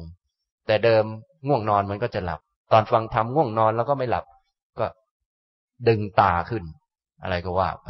อันนี้เขาเรียกว่าการทำความเพียรเผากิเลสนะฉะนั้นจึงให้ไปฝึกโดยการนั่งสมาธิเดินจงกรมเพื่อให้มันมีการตั้งใจทำอะไรที่ไม่เหมือนกับปกตินะปกติถ้าเราไม่เดินจงกรมเราก็เดินไปเดินมาก็เบื่อก็เลิกแหละ แต่เดินจงกรมเรามีกำหนด ว่าเอาละจะครึ่งชั่วโมงจะหนึ่งชั่วโมง เรามีกำหนด คือไม่ทำตามอยากไม่ทำตามความคิด ถ้าทำตามความอยาก อยากขยันมันก็มาขยัน เดินไปเดินมาถ้ามันขี้เกียจจะเป็นยังไง มันก็เลิกเท่านั้นแหละ อย่างนี้มันก็ไม่ทำเท่านั้นแหละ เราก็มาฝึกใหม่ โดยอาศัยสถานการณ์ต่างๆ อาศัยการนั่งสมาธิ นั่ง นั่งไปหนึ่งชั่วโมง หรือสามสิบนาที จะสงบไม่สงบเราก็ทนนั่งไป การอดทนนั่งนี่ไม่ทำตามกิเลสนี่มันดี ไม่ใช่ว่าอ้าอยากนั่งก็มานั่ง พอนั่งไปนั่งมา อยากลุกก็ลุก ไม่ใช่อย่างนั้น เนี่ย อย่างมานั่งฟังธรรมเนี่ยก็เป็นวิธีฝึกที่ดี อยากพูดก็ไม่ได้พูดก็ อ่า นั่งตั้งใจฟัง อยากลุกไปก็ไม่ลุกก็ตั้งใจฟังนะไม่อยากทนก็ทนไป ไม่อยากทำท่าสนใจไม่สนใจแล้ว อยากหลับก็ไม่หลับทำท่าสนใจไว้ก่อนทำท่าแต่จริงๆ ใจไม่รู้ไปไหนแหละ แต่ท่านี้ดีเหมือนกันนะท่านี้ก็เป็นตัวช่วย เนี่ย ก็คือพวกความเพียรเผากิเลสคือตัวตั้งท่าเนี่ย พูดภาษาบ้านเราตัวตั้งท่านั่นแหละฉะนั้นเวลามาฟังธรรมะนี่พวกท่านตั้งท่าดูเหมือนเป็นคนดีน่าดูเลยนะดูเหมือนสำรวมระวังอย่างนั้นอย่างนี้ ถ้าไปอยู่ที่บ้านหรือไปอยู่ที่อื่นนี่นะไม่เป็นอย่างนี้นะเชื่อหรือเปล่า นี่มันเป็นอย่างนี้แหละ ก็คือภาษาเราง่ายๆ ก็คือตั้งท่านั่นแหละ ตั้งใจ ที่จะไม่ทำตามที่เคยชิน ตั้งใจจะทำอันใดอันหนึ่งที่เป็นประโยชน์ เช่น ฟังธรรม อ่านหนังสือธรรมะ เดินจงกรมนั่งสมาธิทำกรรมฐานทำบุญหรืออะไรต่อมีอะไร ให้เราตั้งใจให้มันจดจ่ออยู่กับอันนั้น การตั้งใจให้ทำในสิ่งที่มันถูกต้องเหมาะสม ในเวลานั้นๆ อันนี้เขาเรียกความเพียร อาตาปี เพียรเผากิเลส เราไม่ทำตามกิเลส ถ้าทำตามกิเลสมันก็มีทั้งดีทั้งไม่ดีเหมือนกัน กิเลสมันก็พาไปดี เช่น กิเลสมันอยากดีมันก็ไปทำดี พอมันไม่อยากดี มันอยากเลิกมันก็ไม่ทำขยันค่อยมาทำขี้เกียจไม่ทำอันนี้มันผิดตั้งแต่ต้น แต่อาตาปีนี้จะขยันหรือขี้เกียจก็ไม่ใช่ประเด็นสำคัญ ประเด็นสำคัญคือ ถ้าเป็นเรื่องที่ดีแล้วเราตั้งใจทำโดยเฉพาะการปฏิบัติธรรมการฝึกสตินี่เป็นเรื่องดีทั้งนั้นแหละ เดินจงกรมนี่มีเวลาควรเดินไว้ เราก็มาตั้งใจทำตั้งใจเดิน ตั้งใจนั่ง กิจกรรมอื่นๆเราก็ตั้งใจ เช่น ฟังธรรม เรื่องอื่นๆก็เหมือนกัน พอใจมันคิดนึกไปเรื่องนั้นเรื่องนี้เราก็ตั้งใจกลับมานั่งให้ตัวตรงนะไปที่ไหนนั่งรถเมย์นั่งอะไรต่าง ๆ เวลาอ้าวหลับไปเอาเอาใหม่ตั้งใจให้มันอยู่กับตัว นี้ก็เป็นการฝึกความเพียรฝึกอาตาปี เรียกว่ามีความเพียรเผากิเลส ตรงนี้เมื่อสมบูรณ์หรือว่าเมื่อเติบโตขึ้นก็จะเป็นสัมมาประธาน แล้วก็เป็นอันอื่นๆไปเรื่อยๆ เป็นวิริยะสัมโพชฌงแล้วก็เป็นสัมมาวายามะในองค์มรรคได้นะเนี่ยที่ฝึกๆกันเนี่ยนะที่ฝึกๆกันเนี่ยนะอย่างนี้ ฉะนั้นท่านทั้งหลายก็จะเห็นว่าการจะได้บรรลุธรรมอะไรต่าง ๆ นี้ไม่ใช่เรื่องง่าย ๆ ต้องเป็นคนตั้งใจเอาจริงเอาจัง แต่ว่า อะไรทุกสิ่งทุกอย่างที่ว่านั้นไม่เลยไปกว่าความตั้งใจของมนุษย์เรา คือคนเราที่เป็นมนุษย์แล้ว ถ้าตั้งใจทำนี้ไม่มีอันไหนที่ไม่ประสบความสำเร็จ เอาแค่ เอาหนักที่สุดเนี่ยตั้งใจจะเป็นพระพุทธเจ้าก็เป็นได้ อันนี้อันนี้หนักสุดเลยนะ อย่างพวกเรานี่ ตั้งใจอะไรครับเนี่ย โอ้ย เล็กยังน้อยนะตั้งใจจะเป็นอัครสาวกก็ได้ ตั้งใจจะเป็น มหาสาวกก็ได้ ตั้งใจจะเป็นสาวกผู้มีชื่อเสียงก็ยังได้ พวกท่านตั้งใจอันไหนครับเนี่ย ฉะนั้นไม่มีอันไหนที่เหนือไปกว่าความตั้งใจ จะเจ็บจะป่วยจะไม่สบายร่างกายจะไม่แข็งแรงจะพิการอะไรต่างๆ ขอให้มีร่างกายที่มีสัญญา มีใจคลองนี่นะ และตั้งใจทำทำได้หมด ความหมายคืออย่างนี้ แต่ที่พวกเราไม่ไปไหนเพราะว่าความตั้งใจมันไม่มี กิเลสมันว่าไปหมด มันไม่เอาความตั้งใจมาพูด มันกิเลสพอตั้งใจเดินไปสักนิดสักหน่อยมันก็จะบอก โอ้ยไม่ไหวแล้ว เธอเอ้ยขาจะพังแล้วมันก็ว่าไป แต่ถ้าเราตั้งใจอ้าวพังช่างมัน เราจะตั้งใจทำแล้ว มันก็ทำได้ทุกคนแหละเนี่ยฉะนั้นจุดเริ่มต้นจึงเอาที่ความเพียรเผากิเลสไม่ทำตามกิเลสนั่นแหละส่วนพวกเรานี่ เป็นยังไงครับ อยู่นี่มานานแล้ว ยังจะตามมันอีกไหมครับเนี่ย บางคนก็บอก ตามมันก็ยังดีอยู่นะอาจารย์เขาก็ว่าไปนะทุกจะตายอยู่แล้ว เพราะมันนี่มาตั้งนานแล้วยังจะตามมันอีกนะเนี่ยยังไม่เข็ดไม่หลาบกันไป ก็เป็นอย่างนี้ แต่ถ้าเริ่มเข็ดหลาบกันแล้วนะแม้จะเข็ดไม่นานก็ตามทีนะพอมันมาใหม่อาจจะตามมัน ก็ชิงลงมือซะก่อนนะชิงให้ มีความเพียรมีสัมปชัญญะมีสติได้สมาธิแล้วเอามาพิจารณาที่ตั้งของกิเลส กิเลสก็จะลดลงได้ แต่ตอนเริ่มต้นนี้กิเลสยังไม่ลดนะครับ กิเลสยังไม่ลดก็เลย อาศัยความตั้งใจขึ้นมาก่อน ตั้งใจนี้ทำได้ทุกคนนะครับ ตั้งใจตื่นเช้านี้ก็ทำได้ นาฬิกาปลุกตัวหนึ่งช่วยไม่ได้ก็สองตัวนะครับตั้งใจเนี่ยถ้าตั้งใจมันลุกได้นะครับ ได้ทุกคน ตั้งใจเดินจงกรมก็ได้ ตั้งใจนั่งสมาธิเนี่ยได้ทุกคนครับ ตั้งใจนั่งให้ได้ ครึ่งชั่วโมงเนี่ย จะเจ็บจะปวดจะตายยังไงก็นั่งได้นะแต่ถ้ากิเลสบอกแล้วก็ห้านาทีมันก็ไปแล้วนะพวกท่านก็ส่วนใหญ่ก็เป็นอย่างนั้นนะครับ ก็นั่งสมาธิแป๊บเดียวก็ปวดหลังจะตายแล้ว ไม่นึกถึงตอนเวลานั่งดูทีวี นั่งดูทีวีสองชั่วโมงมันก็ไม่เห็นตาย พอนั่งสมาธิห้านาทีจะตายแล้วลุกไปแล้ว มันเป็นอย่างนี้ตลอด ความตั้งใจมันน้อยมากนะครับ ฉะนั้นความตั้งใจของท่านไหนที่ยังน้อยอยู่ก็ให้มีศรัทธาในคำสอนของพระพุทธเจ้าแล้วก็ศึกษาให้รู้จักทุกว่า นี่กิเลสมันนำเรื่องยุ่งยากมาให้เราเท่าไหร่แล้ว แล้วก็จะต้องเป็นอย่างนี้ไปอีกนานไหมเนี่ยก็ถามตัวเอง เพราะว่าฝึกเนี่ยเขาฝึกให้มีปัญญา ถ้าคนไม่มีปัญญาไม่เห็นโทษของวัตตะเนี่ย จะเข้าทางนี้ไม่ได้นะ ต้องเป็นภิกษุคือผู้เห็นภัยในวัฏฏะเวลาพระพุทธเจ้าทรงแสดงธรรมเนี่ยธรรมะคำสอนของพระพุทธเจ้า จึงเหมาะสำหรับคนที่เห็นภัยในวัฏฏะเท่านั้น ส่วนคนไหนที่ไม่เห็นโทษภัยของวัฏฏะเขาก็จะไปตีความธรรมะของพระพุทธเจ้า ว่า เออ พระพุทธเจ้าสอนให้เราได้โน่นได้นี่ทำตามคำสอนแล้วได้ดีไปเป็นเทวดาอะไรก็ไม่รู้วนไปเรื่อยนะมันก็จะตรงข้ามกับคำสอนไปนะพระองค์สอนให้ สิ้นภพสิ้นชาติ เราก็มาปฏิบัติให้มันได้ภพได้ชาติ พระองค์สอนให้เหนือดีเหนือชั่ว เราก็มาปฏิบัติให้มันได้ดี ซึ่งมันไม่ถูกมันก็ผิดไป เท่านั้นแหละ อย่างนี้นะครับ อันนี้ให้แม่นแม่นตั้งแต่ต้น ถ้าไม่แม่นตั้งแต่ต้นมันก็จะผิดไปเรื่อยนะครับ นี่อันที่หนึ่งแค่อันที่หนึ่งบางคนก็ลิ้นห้อยแล้วนั่นเนี่ยนะก็ไปทำเอานะครับ แต่ว่า อย่างที่ผมบอกคือไม่มีสิ่งไหนที่มันเกินความตั้งใจนะที่ผมยกตัวอย่างสูงสุดเนี่ย ขนาดตั้งใจเป็นพระพุทธเจ้ายังเป็นได้เลยนี่มนุษย์มันขนาดนี้นะครับ ตั้งใจเป็นอัครสาวกก็เป็นได้ พวกท่านตั้งใจเป็นอะไรครับเนี่ย เขาตั้งใจเป็นอย่างงู้นยังเป็นได้เลยนะไปอ่านดูในหนังสือสิเป็นกันทั้งนั้นแหละส่วนพวกเราเนี่ยขนาดจะแค่นิดนิดหน่อยหน่อยยังยังไม่ได้เลยคิดดู โอ้โห ทำไมความเพียรมันน้อยจังทำไมความตั้งใจมันน้อยจังนะความเพียรน้อยป่านนี้ยังอยากจะบรรลุก็พูดเล่นเท่านั้นแหละนะก็ต้องเข้าใจแม่นๆ นิพพานนี้เป็นของสูง เป็นของเลิศนะฉะนั้นของที่เลิศก็ต้องได้ด้วยความเพียรที่เลิศ ความเพียรที่ดีประกอบด้วยปัญญา ความตั้งใจที่เลิศตั้งใจที่ดีนะของที่เลิศนี้จะได้มาด้วยความเพียรเลวทรามหรือความเพียรที่ไม่ได้เรื่องมันก็ ไม่สมกันนะจะเป็นลูกศิษย์ของพระพุทธเจ้าก็ต้องเป็นให้สมกันหน่อยนะจะเป็นลูกศิษย์ของท่านก็ต้องเป็นคนใกล้ชิด เป็นคนอ่อนน้อมถ่อมตน เป็นคนมีความเพียร เป็นคนขัดเกลาตัวเอง ไม่ใช่หัวแข็งอยู่อะไรอยู่ แล้วก็จะเป็นลูกศิษย์ของท่าน อย่างนี้มันก็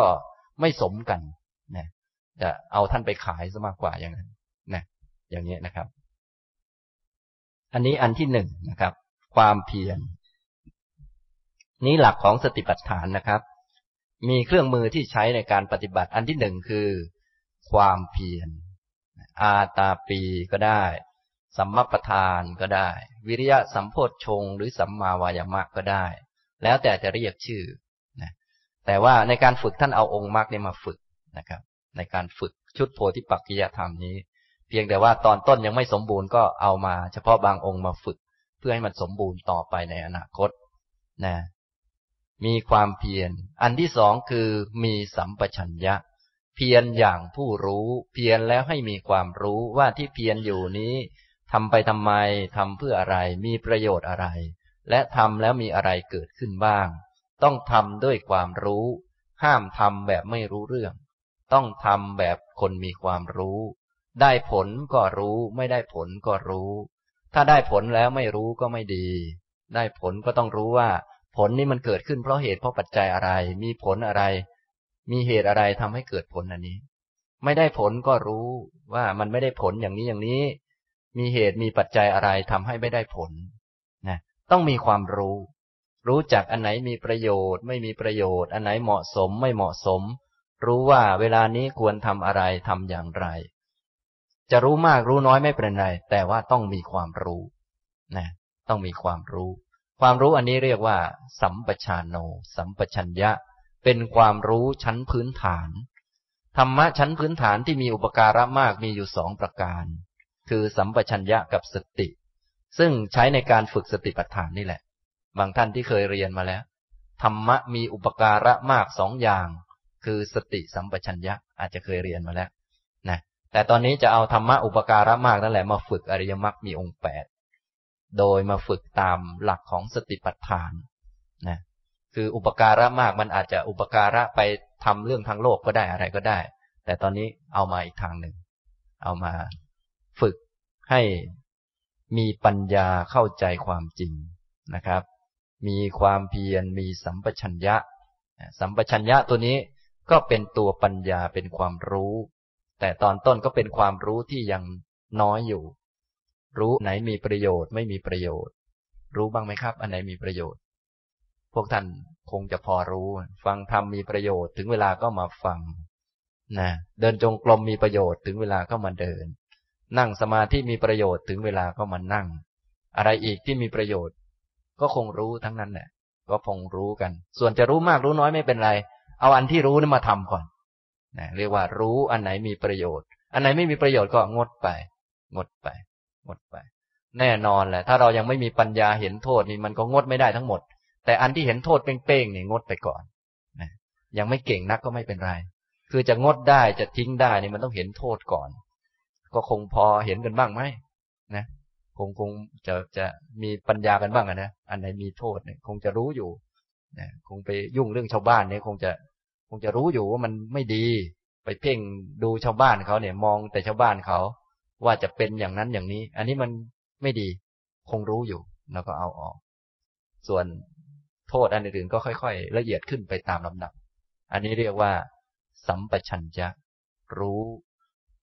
อันไหนมีประโยชน์ไม่มีประโยชน์ รู้จักความเหมาะสมไม่เหมาะสม รู้จักเวลาไหนควรทำอะไร โดยเฉพาะเรื่องปฏิบัติธรรมนี้ ควรจะเร่งทำให้มากที่สุด เวลาที่ว่างปุ๊บนี่ควรจะนึกถึงการปฏิบัติธรรม เวลานี้ควรรีบปฏิบัติและใช้เวลาให้เป็นประโยชน์ แน่นอนปฏิบัติธรรมมันปฏิบัติเวลาไหนก็ได้ แต่พอว่างปั๊บต้องนึกถึงการปฏิบัติธรรมเนี่ยคนมีปัญญาจะเป็นอย่างนี้นะครับนะอันนี้เรียกว่า สัมปชัญญะ จนกระทั่งสัมปชัญญะที่สามารถมองเห็นว่าผู้ที่กระทำเนี่ย ไม่มีคนเป็นผู้กระทำที่กระทำสิ่งต่างๆ ที่เดินเนี่ย ไม่ใช่เราเดิน เป็นกายเดิน จิตเป็นคนรับรู้ ที่นั่งอยู่นี้ไม่ใช่ เรานั่ง กายนั่งจิตเป็นคนรับรู้ ผู้ที่ไปทำนั่นทำนี่ ไม่มีใครหรอกมีแต่การกระทำสิ่งนั้นสิ่งนี้ที่เกิดขึ้นตามเหตุตามปัจจัย จนกระทั่งมีความขยัน มีเราผู้ขยันไหม ก็ไม่มีหรอกก็มีความรู้ เป็นความขยันที่เกิดขึ้นเป็นครั้งครั้ง ก็ให้รู้เรื่องของมัน ขี้เกียจมีเราเป็นผู้ขี้เกียจไหมก็ไม่มี ก็ให้รู้จักความขี้เกียจให้รู้เรื่องของมันและเหตุปัจจัยของมัน อันนี้คือความรู้ ให้รู้ทุกเรื่องที่ตัวเองทำรู้ทุกเรื่อง รู้ตั้งแต่พื้นฐานอันไหนมีประโยชน์ไม่มีประโยชน์ควรทำไม่ควรทำควรทำอะไรเวลาไหนอย่างไร และรู้จักตัวมัน รู้จักมัน รู้จักตัวมัน รู้จัก สิ่งต่างๆที่มันเกิดขึ้น อันนี้เรียกว่า สัมปชานโน สัมปชัญญะ เป็นปัญญา สัมมาทิฏฐิ ต่อมา เครื่องมืออันที่สามคือสติ สตินี้เป็นตัวผูกจิตไว้ ผูกจิตไม่ให้มันเลื่อนลอยไปที่อื่น นะ คือเรามีความเพียรมีความตั้งใจ มันก็จะมีความรู้โดยธรรมชาติ เป็นปกติของมัน แต่ความรู้นั้นเป็นของไม่เที่ยง มาแล้วมันก็ไป ถ้าเหตุปัจจัยมันน้อยมันก็รู้น้อยอยู่ไม่นานมาแล้วก็ไป ทีนี้จะให้ความรู้นั้นอยู่นานๆ ต้องอาศัยเชือกผูก จิตไว้กับตัว ความรู้ตัวก็จะอยู่นานขึ้นนะอย่างนี้สติจึงเป็นตัวช่วยรักษาประคองจิต รักษาจิตที่มีความตั้งใจ และจิตที่มีความรู้เอาไว้ ถ้าขาดสติไปคิดโน่นคิดนี่ความรู้ก็จะหาย กลายเป็นคนไม่รู้เรื่อง นั่งไปนั่งมา ปล่อยจิตลอยไป ความรู้ก็จะหาย พอความรู้หาย เวลานี้ควรนั่งสมาธิ มันก็ว่าควรไปทำอย่างอื่น เสร็จเขาแล้ว ไปเรื่อย เนี่ย มันเป็นอย่างนี้ทำไมความรู้ตอนแรกทำไมมันรู้อยู่ ความรู้มันเป็นของไม่เที่ยง ถ้าไม่มีสติมาคอยรักษาจิตที่มีความรู้ไว้ มันก็จะเป็นจิตที่ไม่มีความรู้ หลงไปนั่นเอง ฉะนั้นสติจึงเป็นตัวสำคัญในการรักษาจิตนะเรามีความตั้งใจแล้วตั้งใจก็มีความรู้เดินยืนนั่งนอนก็รู้ตัว ทีนี้จะรักษาความรู้อันนี้เอาไว้ ก็ต้องมีสติ เอาจิตมาผูกไว้กับตัวนะเอาจิต ตัวที่ทำหน้าที่ผูกจิตไว้ คือสตินะอย่างนี้ฉะนั้นสามอันนี้ก็ทำหน้าที่ช่วยกันนะเวลาฝึกนี่เราอย่าลืมให้ได้สามอันนี้ ส่วนอันไหนจะชัดเจนตอนไหนก็ไม่ว่ากัน ตอนเริ่มต้นอาจจะความตั้งใจนี้ชัดเจนกว่า พอตั้งใจโดยปกติมันจะเกิดความรู้โดยธรรมชาติ เพราะว่าความตั้งใจเนี่ยมันเป็นธรรมะฝ่ายสมาธิ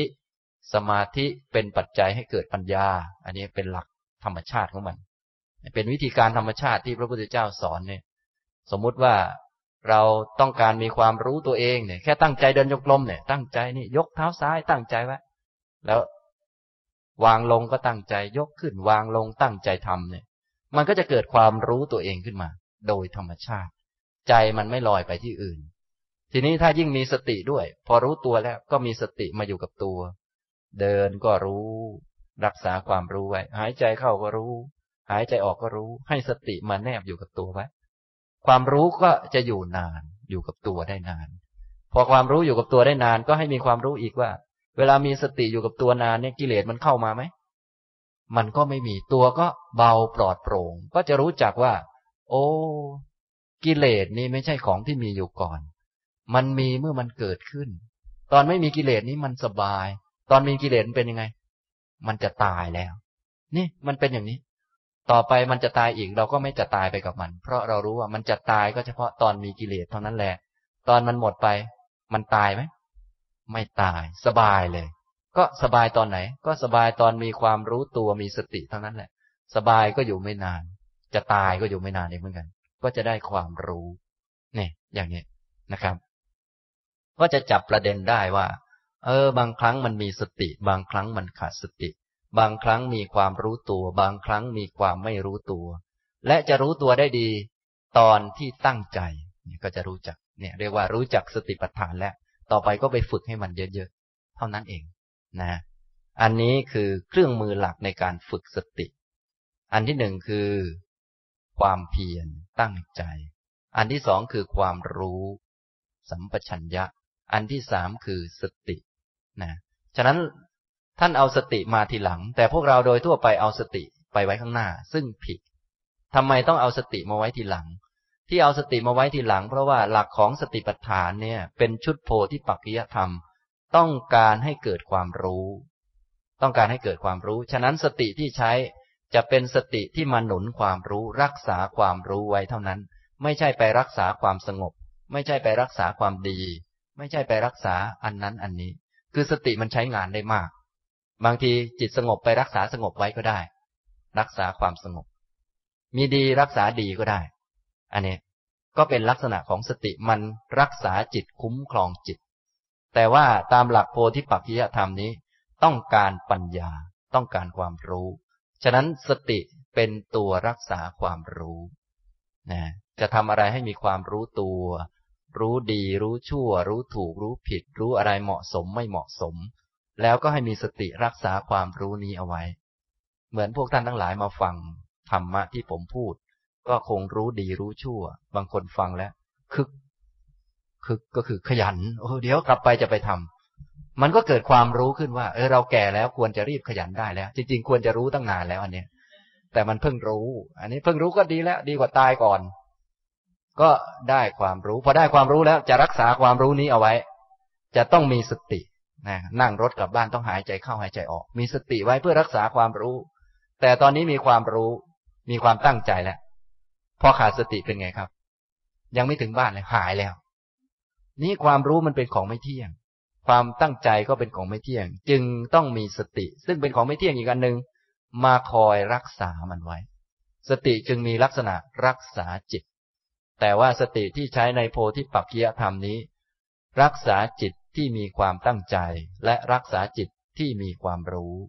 เนี่ย พอเข้าใจไหมครับอย่างนี้ เนี่ย ก็คืออย่างนี้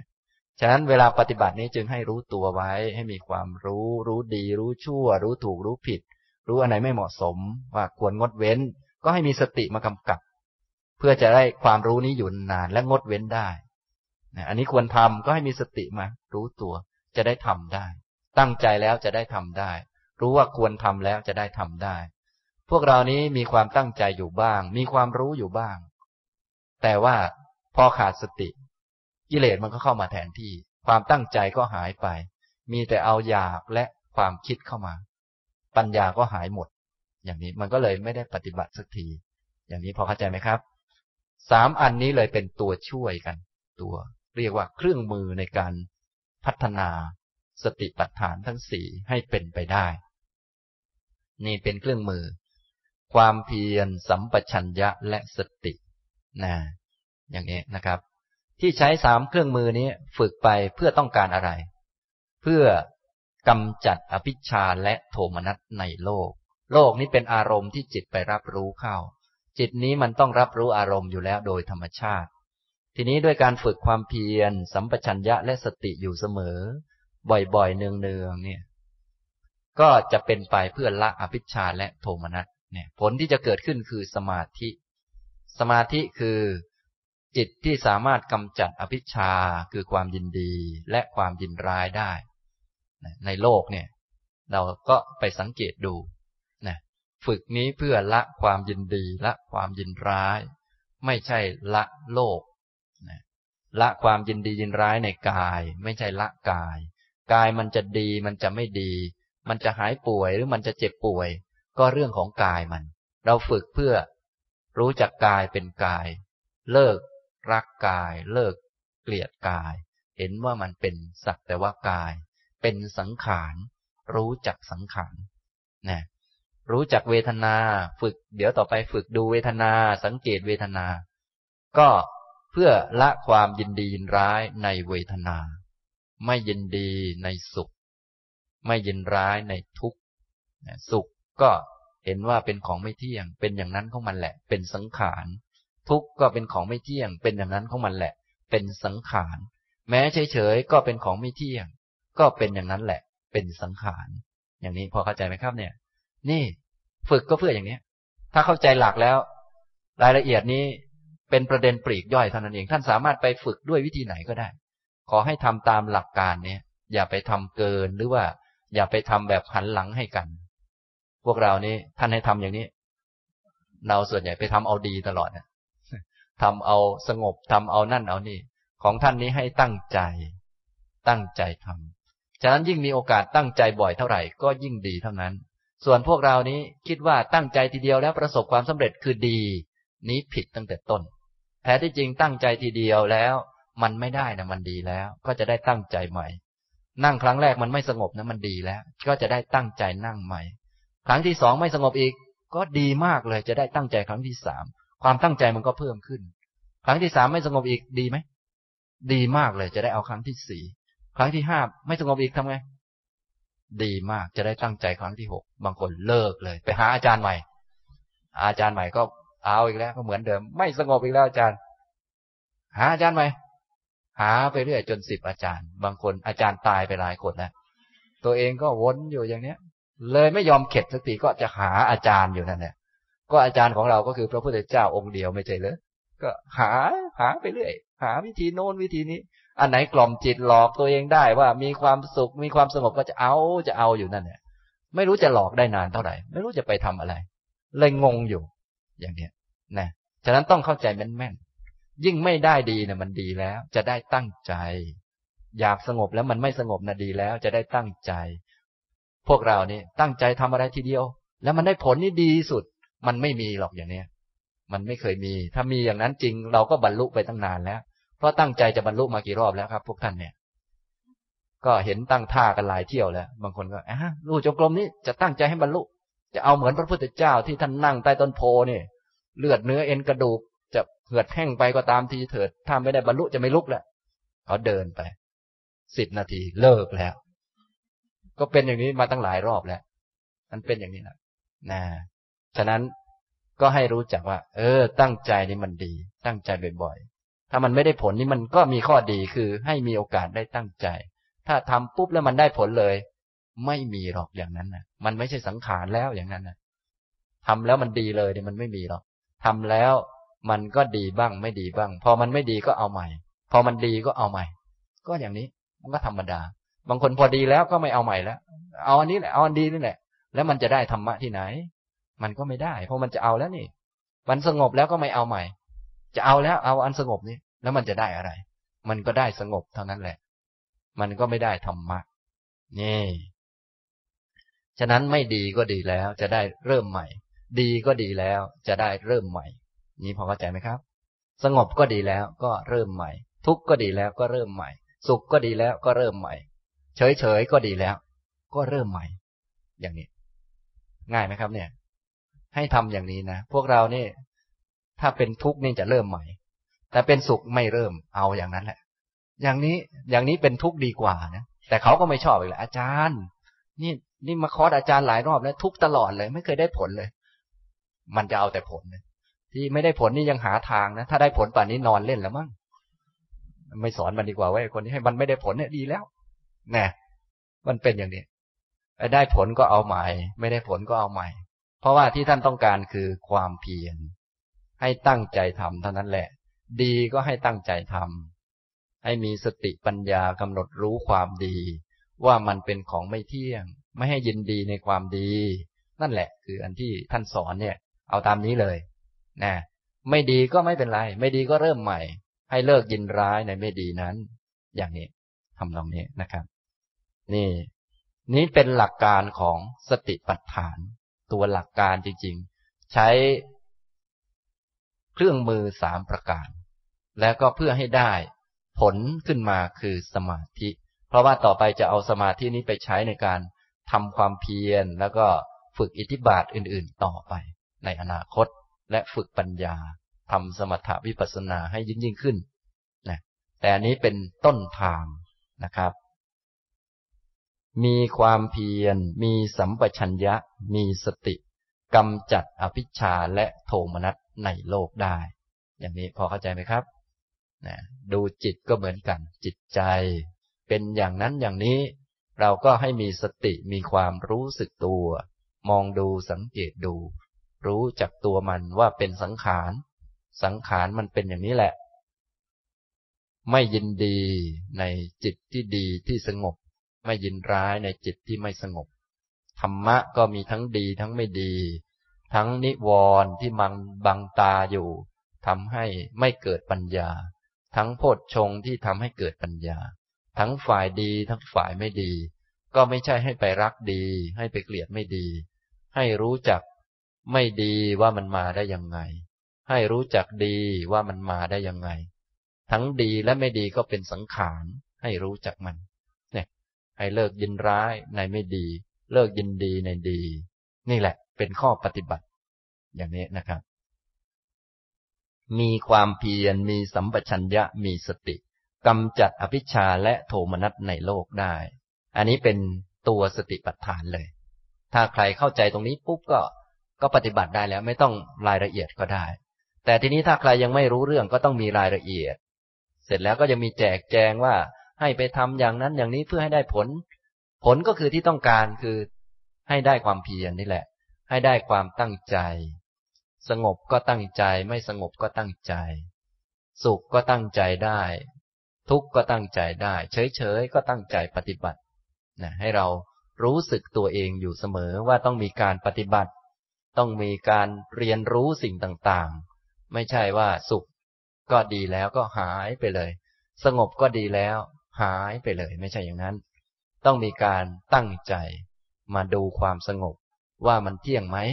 เป็นของเราไหม เป็นเราสงบไหม ต้องมาดูความดีว่ามันเป็นเราไหม เป็นของเราไหม มันมีเรามีของเราสักอันไหม ไม่มี เนี่ย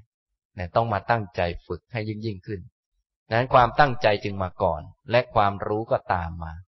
ถ้าตั้งใจแล้วก็จะมีความรู้ อันนี้เป็นกฎเลย เป็นกฎธรรมชาตินะแต่พวกเราบางทีทำสติปัฏฐานไม่เป็นก็จะเอาสติมาก่อน เอาไปกำหนดอยู่ตรงนู้นเอาไปกำหนดอยู่ตรงนี้ อันนี้เอาสติมาก่อน ถ้าเอาสติมาก่อนอย่างนี้จะได้ความสงบเป็นในแง่สมถะ ซึ่งถ้าใครทำเป็นก็ยกขึ้นสู่วิปัสสนาภายหลังก็ได้ แล้วแต่ แต่ถ้าทำไม่เป็นก็จะไม่ได้ แต่วิธีของสติปัฏฐานเนี่ย ตั้งใจแล้วใช้ความรู้อยู่ข้างหน้า สติเป็นตัวรักษาความรู้ ตัวสตินี้ต่อมาก็จะกลายเป็นสมาธิ สมาธิก็จะมาหนุนความรู้ให้สูงขึ้นไปเรื่อยๆ ปัญญาก็จะมากขึ้น อย่างนี้นะครับ จะคนละแบบกันทำตรงนี้นะ อันนี้ให้เข้าใจวิธีการแบบสติปัฏฐานนะเป็นวิธีการอีกวิธีหนึ่ง ที่เป็นทางเอกเป็นทางสำคัญ ส่วนถ้าใครทำมาในแง่อื่น เช่นทำสมถะอย่างเดียว กำหนดอารมณ์อย่างเดียว อันนั้นก็ไม่ใช่เสียหายอะไร เพียงแต่ว่าถ้าจะเอาให้เกิดปัญญาเนี่ยต้องมาพลิกวิธีนั้นเปลี่ยนวิธีนั้นยกขึ้นมา ให้เป็นแบบสติปัฏฐานซะก่อน เพียงแต่คนที่ทำแบบนั้นมานาน ฐานของจิตก็จะแน่นหน่อย ได้กำลังสมาธิเยอะนะถ้ามาทำเป็นปัญญาก็สามารถเกิดขึ้นได้นะอย่างนี้ อันนี้นะครับ ทีนี้สติปัฏฐานแยกออกมาเป็นสี่ ตามอารมณ์ หรือว่าตามตัวที่ใช้ในการฝึกให้มีความเพียรสัมปชัญญะและสติ เพื่อกำจัดอภิชาและโทมนัสในโลก มีอันที่หนึ่งคือ พิจารณาเห็นกายในกายอยู่ อันที่สองพิจารณาเห็นเวทนาในเวทนาทั้งหลายอยู่ อันที่สามพิจารณาเห็นจิตในจิตอยู่ อันที่สี่พิจารณาเห็นธรรมในธรรมทั้งหลายอยู่ เราก็เลยนิยมเรียกว่า สติปัฏฐานสี่แต่ความจริงสติปัฏฐานมีอย่างเดียว แต่อารมณ์แยกเป็นสี่อย่างเดียวของสติปัฏฐานคือการมีความเพียรสัมปชัญญะและสติ เพื่อกำจัดอภิชาและโทมนัสในโลก นี่คือ ลักษณะของสติปัฏฐาน แต่ว่าสติปัฏฐานนี้ฝึกได้โดยอารมณ์สี่แบบ เลยแยกเป็นสี่นะจุดสำคัญไม่ใช่ตัวอารมณ์ จุดสำคัญคือตัวสติปัฏฐานที่พูดไปแล้ว ถ้าฝึกด้วยกรรมฐานหรืออารมณ์อันใดแล้วได้สติปัฏฐานก็ใช้ได้ทั้งนั้น ไม่ต้องฝึกหมดหรอกฝึก แล้วมันได้ก็ใช้ได้ ฝึกกรรมฐานเดียวหรือสองกรรมฐาน ถ้าฝึกแล้วมันได้ก็ใช้ได้ ไม่มีอันไหนดีกว่าอันไหนหรอกกายเวทนาจิตธรรมเนี่ยถ้าฝึกแล้วมันได้ความเพียร ได้สัมปชัญญะได้สติได้สมาธิมันก็ใช้ได้หมด ไม่มีอันไหนดีกว่าอันไหน ถ้าพูดภาษาเราก็ อันไหนมันบรรลุนั่นแหละมันดีนะอันไหนมันบรรลุเนี่ยก็เหมือนพระพุทธเจ้าเนี่ยเทศสอนคนนี้สอนอย่างหนึ่ง เทศกับอีกคนหนึ่งสอนอย่างหนึ่ง เทศกับอีกท่านหนึ่งสอนอีกอย่างหนึ่ง ถามว่าสอนอันไหนมันดีก็สอนแล้วเขาบรรลุอะมันดีนั่นแหละนะพวกเราไปอ่านในพระไตรปิฎกโอ้อ่านไปก็มีแต่คนบรรลุทั้งนั้นเลย ดีหมด ตัวเองเลวอยู่คนเดียว อย่างนี้ ก็เลยไม่รู้จะยังไง ก็เลือกเอาเองนะ ก็ฝึกอันไหนก็ได้นะไม่มีอันไหนดีกว่าอันไหนนะครับ ฝึกแล้วได้ความเพียรได้สัมปชัญญะได้สติและได้สมาธินั่นแหละ ดีสำหรับเราเนี่ยเป็นจุดสังเกตนะ บางคนไปทำตามเขาแล้วก็ไม่ค่อยได้อะไร พอไม่ค่อยได้อะไรก็ยังไม่ยอมเปลี่ยนอันนี้ผิด ต้องดูต้องสังเกตนะพระพุทธเจ้าท่านอุปมาเหมือนกับ คนครัวที่ทำอาหารให้กับพระราชา หรืออำมาตย์ของพระราชา เวลาทำอาหารให้พระราชาหรืออำมาตย์ของพระราชาเนี่ยทำอาหารให้ท่าน ก็ทำอาหารหลายอย่างมีรสเค็มรสเปรี้ยวอะไรต่างๆ พอทำอาหารแล้ว บางคนเป็นพ่อครัวที่ไม่ฉลาดทำแล้วก็แล้วไปเลย ก็ท่านจะเสวยหรือไม่เสวยจะกินอะไรมากอะไรน้อยแบบเฉย ตัวเองก็ทำตามแบบของตัวเองไปเรื่อย คนอันนี้ก็จะไม่ได้เป็นที่โปรดปราน เพราะว่าไม่ดูพระราชา นะ ทีนี้พ่อพ่อครัวบางคนทำอาหาร ถวายพระราชาหรืออมาตย์ของพระราชาทำอาหารนั้นอาหารนี้รสเค็มรสเปรี้ยว เสร็จแล้ว ไปถวาย สังเกตดูพระราชาหรือว่าอมาตย์ท่านตักอันนี้เยอะ ท่านตักอันนี้น้อย ตักอันนี้มาก ตักอันนี้บ่อย ท่านชมอันนี้ว่ารสดีรสไม่ดี เขาก็จำไว้นะ เขาจำไว้เขาก็พยายามพัฒนาตนเองอทำอันนี้ให้มาก เวลานี้ท่านเสวยอันนี้ เวลานี้ท่านชอบอันนี้ ท่านชมรสนี้ต้องเพิ่มความเค็มความเปรี้ยว นี่พ่อครัวคนนี้ก็จะเป็นคนที่ได้รับรางวัล ได้รับการปูนบำเหน็จหรือว่าได้รับคำชมจากพระราชา ได้เงินหรือได้ยศตำแหน่งเป็นต้น ชั้นใดก็ชั้นนั้น พระพุทธองค์ก็ ตรัสอุปมาอย่างนี้เรียบร้อยแล้วก็ตัดกลับมาที่ผู้เจริญสติปัฏฐานสี่ต้องสังเกตนิมิตเครื่องหมายในจิตของตนให้ดีๆ ว่าดูกายก็ดีเวทนา จิตและธรรมก็ดี ต้องสังเกตว่า ได้ความเพียรไหม ได้สัมปชัญญะได้สติได้สมาธิไหม จิตสะอาดปลอดโปร่งดีไหมเนี่ยต้องสังเกต ถ้าบางคนไม่สังเกตก็ทำไปเรื่อย เดินก็เดินไปเรื่อย เดินท่าไหนก็ท่านั้นไปเรื่อย เดินไปเรื่อย นั่งไปเรื่อย กรรมฐานไหนก็ทำไปเรื่อยเครียดตลอด ก็ยินดียินร้ายอยู่ตลอดไม่สังเกต พอไม่สังเกตนิมิตที่เกิดขึ้นอย่างนี้เขาก็จะไม่เจริญก้าวหน้าในการปฏิบัติสติปัฏฐาน ส่วนคนที่หมั่นสังเกตว่า เออ เวลาเดินต้องแบบนี้นะ จิตจะเบาสบายดีปลอดโปร่งดีตั้งใจทำได้ดี มีความรู้ตัวและมีสติรักษาความรู้ได้นาน เวลานั่งต้องทำแบบนี้นะ เวลาเช้าทำแบบนี้นะ เวลากลางวันทำแบบนี้นะ เวลาตรงนี้ทำแบบนี้ แบบนี้ แบบนี้ เขาสังเกตนะเขาสังเกต แล้วก็ใส่เหตุปัจจัยเข้าไปนะตอนเช้าทำแบบนี้ เวลาเดินทำแบบนี้ เวลานั้นทำแบบนี้แบบนี้ อันนี้ก็จะเป็นคนประสบความสำเร็จในการปฏิบัติสติปัฏฐาน นี่ เป็นวิธีเลือกนะ เป็นวิธีเลือก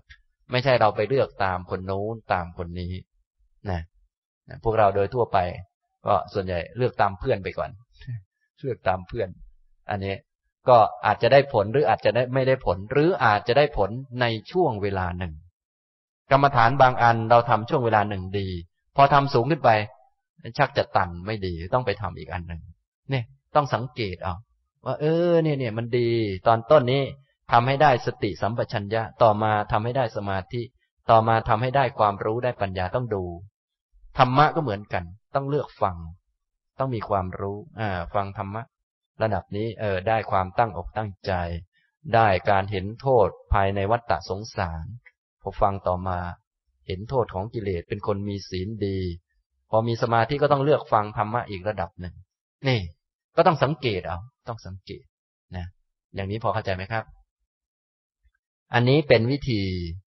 ในการเลือกกรรมฐาน ในการเลือกว่าจะดูกาย ดูเวทนา ดูจิตหรือดูธรรม อันไหนอย่างไรและทำเวลาไหน ดูที่ความตั้งใจ ความเพียร สัมปชัญญะสติและสมาธินะอย่างนี้พอเข้าใจไหมครับ ในวันนี้ก็ได้พูดหลักนะพูดหลักของสติปัฏฐาน ในคราวต่อไปก็จะแจกแจง ทั้งสี่เนี่ยกายเวทนาจิตและธรรม แจกแจงออกไป ว่าจะปฏิบัติอย่างไรในรายละเอียดเพื่อให้ได้ความเพียร สัมปชัญญะและสติ เพื่อกำจัดอภิชาและโทมนัสในโลก ทีนี้ถ้าท่านฟังอุทเทศแล้วเข้าใจก็สามารถปฏิบัติได้แล้วนะปฏิบัติได้ แต่บางคนปฏิบัติได้อยู่ แต่ว่า เดี๋ยวอาจารย์นำก่อนก็แล้วกันนพออาจารย์นำเสร็จก็ก็เลิกไปด้วย อาจารย์เลิกก็เลิกไปด้วย คือบางคนนี่อนุบาลจริง ๆ คือหมายถึงว่า ก็รู้อะไรดีหมด แต่ แต่ขอคนจูงมือหน่อย รู้ ไม่อยากไม่อยากทำเองนะอย่างนี้ อันนี้ก็ตัวเองยังตั้งใจไม่ค่อยขึ้น ก็อาศัยคนอื่น อาศัยกลุ่ม อาศัยหมู่ อาศัยพวก ฉะนั้นกัลยาณมิตรหรือว่าเป็นพวกกันนี้ ก็เป็นตัวกระตุ้นให้เกิดความตั้งใจ ตั้งใจที่จะมาปฏิบัติ ฉะนั้นพวกเราจึงนิยมไป สำนักปฏิบัติบ้างอะไรบ้าง อันนี้ก็เพื่อให้เกิดความตั้งใจ ให้เกิดความเพียรนนั่นเอง เพราะว่าถ้าอยู่บ้านส่วนใหญ่จะเพี้ยนซะมากกว่า ก็วันแรกก็ตีห้าวันต่อมาก็เพี้ยนเป็นหกโมงแล้วถ้าไปสำนักปฏิบัติวันแรกก็ยังตีห้าวันที่สองก็ยังตีห้าอยู่ไม่เพี้ยนง่ายๆนะส่วนถ้าอยู่บ้านเนี่ยโอ้เพี้ยนตลอดนะถ้าไปสำนักปฏิบัติเขาให้ศีลแปดห้าวันแล้วก็ห้าวันกับเขาเหมือนกันนะ ทนหิวตาลายได้ห้าวันเนี่ยถ้ามาอยู่บ้านก็ตั้งใจห้าวัน เสร็จแล้วก็น้ำลายยืด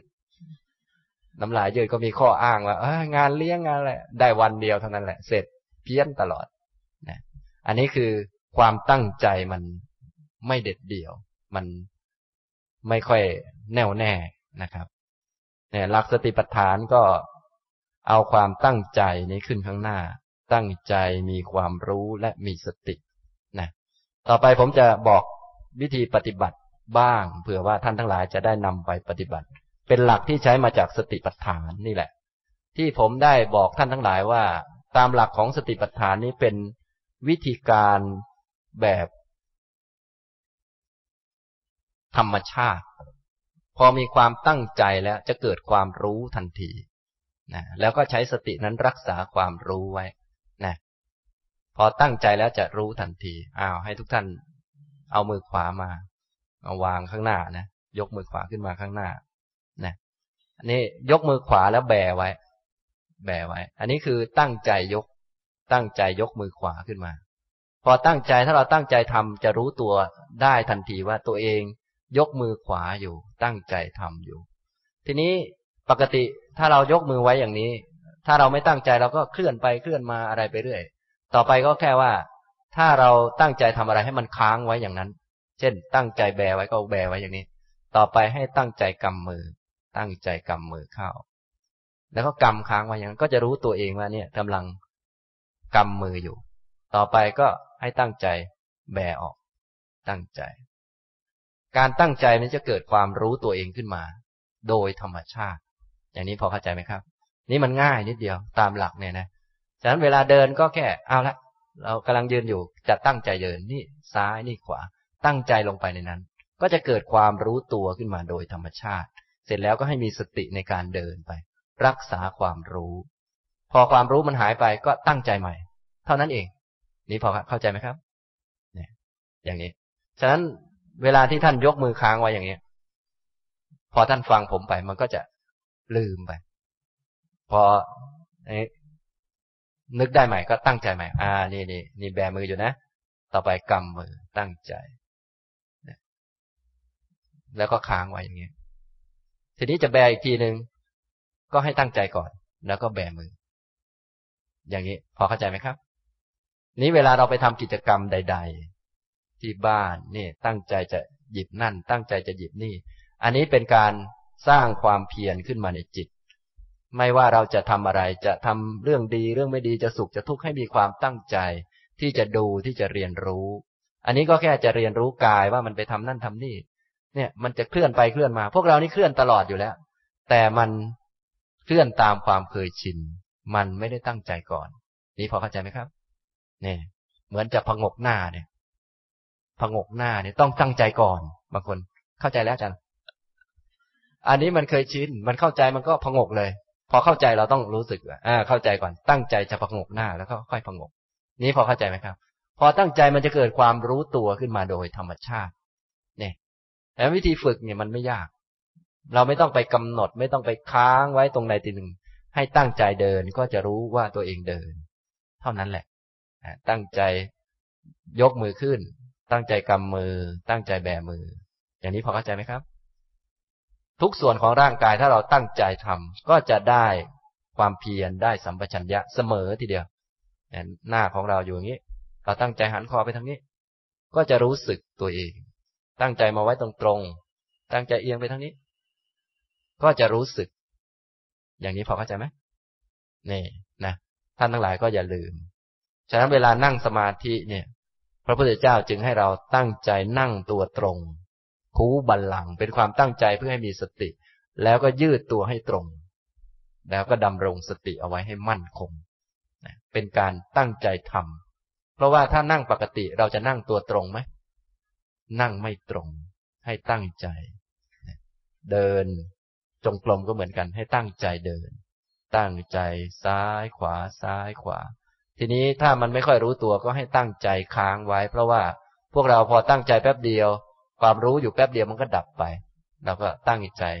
ยกขาค้างไว้ อย่าเพิ่งเอาลง พอจะเอาลงก็ค่อยวางลง ตั้งใจวาง อย่างนี้พอเข้าใจไหมครับนะกินอาหารอะไรต่างๆ ก็เหมือนกันให้ตั้งใจ จะตักอันนี้แล้วก็ตั้งใจกินนะไม่ต้องช้าไม่ต้องอะไรก็ได้ ขอให้ตั้งใจก่อน พอตั้งใจมันจะเกิดความรู้โดยธรรมชาติ อย่างนี้นะ มีปัญหาท่านหนึ่ง เขียนถามมา สักหน่อยนะแต่ตอบปัญหาท่าน กราบบูชาอาจารย์สุภีที่เคารพ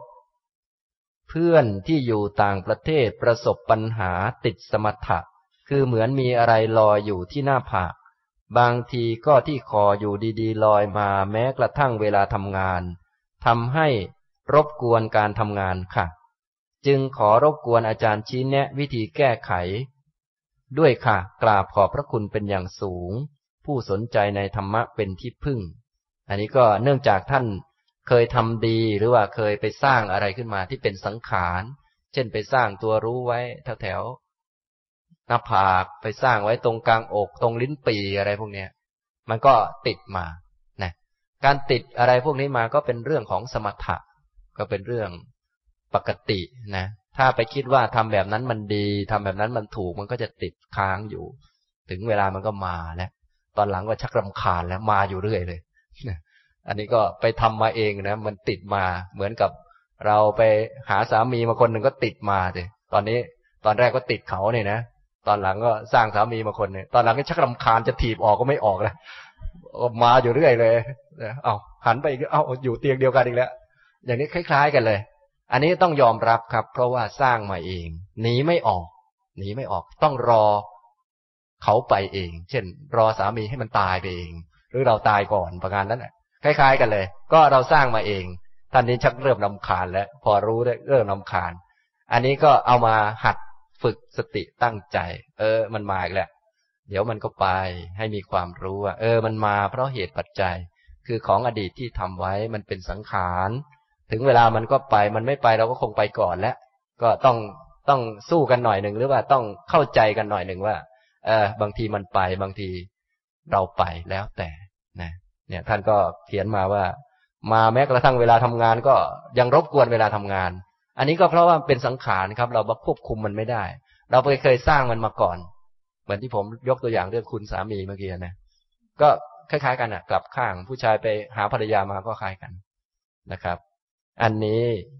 ก็แม้เวลาทำงานก็ยังมาอยู่ อาจจะมีตรงนู้นมีตรงนี้มีติดอะไรตรงนี้ตรงนี้ ก็ต้องยอมรับให้ตั้งใจว่า เออ นี่มันมาแล้ว รู้จักมันว่า เออ มันเป็นสังขาร มาเพราะเหตุคือเคยทำอย่างนั้นอย่างนี้ แล้วก็ปล่อยวางมันไป วางแล้วมันอาจจะหายหรือไม่หาย อันนี้เป็นเรื่องของมัน ส่วนเรานี่ให้รู้จักสังขารว่ามันเป็นอย่างนี้ เป็นเรื่องธรรมดา พอรู้จักมันเหตุปัจจัยมันหมดมันก็ค่อยหมดไป ถ้าเหตุปัจจัยมันไม่หมดมันก็ไม่หมด อันนี้ก็ต้องยอมรับนะครับ อันนี้ก็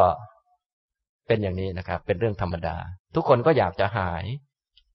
แต่จะเอาอยากมาพูดไม่ได้นะครับ สังขารเนี่ย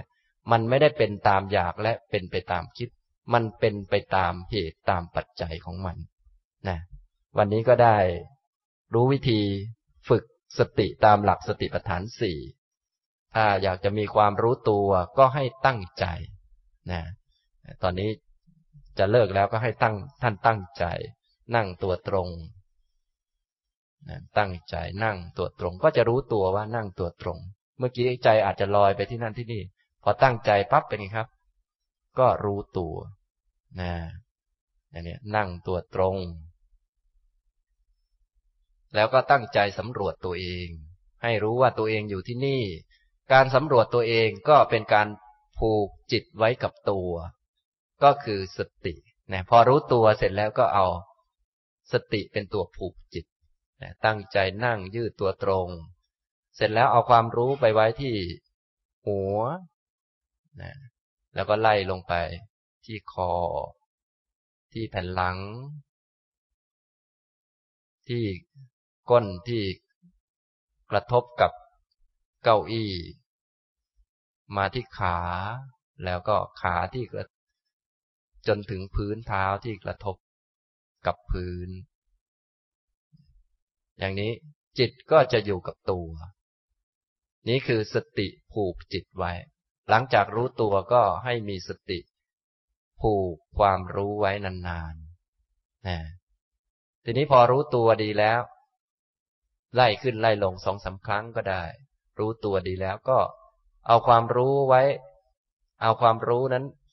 มาไว้ที่โพรงจมูก แล้วก็ให้ดูลมหายใจเข้า ลมหายใจออก อันนี้ก็เป็นวิธีการ ฝึกความเพียร สัมปชัญญะและสติวิธีหนึ่ง อยู่ในหมวดกายานุปัสสนา เรียกว่า ลมหายใจเข้าหายใจออก อย่างนี้ เอาละสมควรแก่เวลานะครับ เป็นวิธีการอันหนึ่ง เดี๋ยวโอกาสต่อไปก็จะได้แนะนำวิธีอื่นๆไปด้วยนะวิธีการไม่ยาก แต่ว่าที่ยากคือความตั้งใจ พวกท่านนี้จะมีแต่ว่าตั้งใจปุ๊บจะได้เลย แต่ว่าตั้งใจแล้วมันจะได้ตั้งใจไปเรื่อยๆ แล้วเมื่อไหร่มันจะสำเร็จแหละตั้งใจไปเรื่อยๆนี่ก็ตอนมันสำเร็จนั่นแหละ เหมือนกับ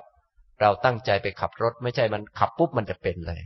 เราก็ต้องตั้งใจขับบ่อยๆหัดบ่อยๆ แล้วมันจะเป็นตอนไหน ก็เป็นตอนที่มันเป็นนั่นแหละ อย่างนี้พอเข้าใจไหมครับนะเอาละบรรยายวันนี้ก็คงพอสมควรแก่เวลาเท่านี้นะครับ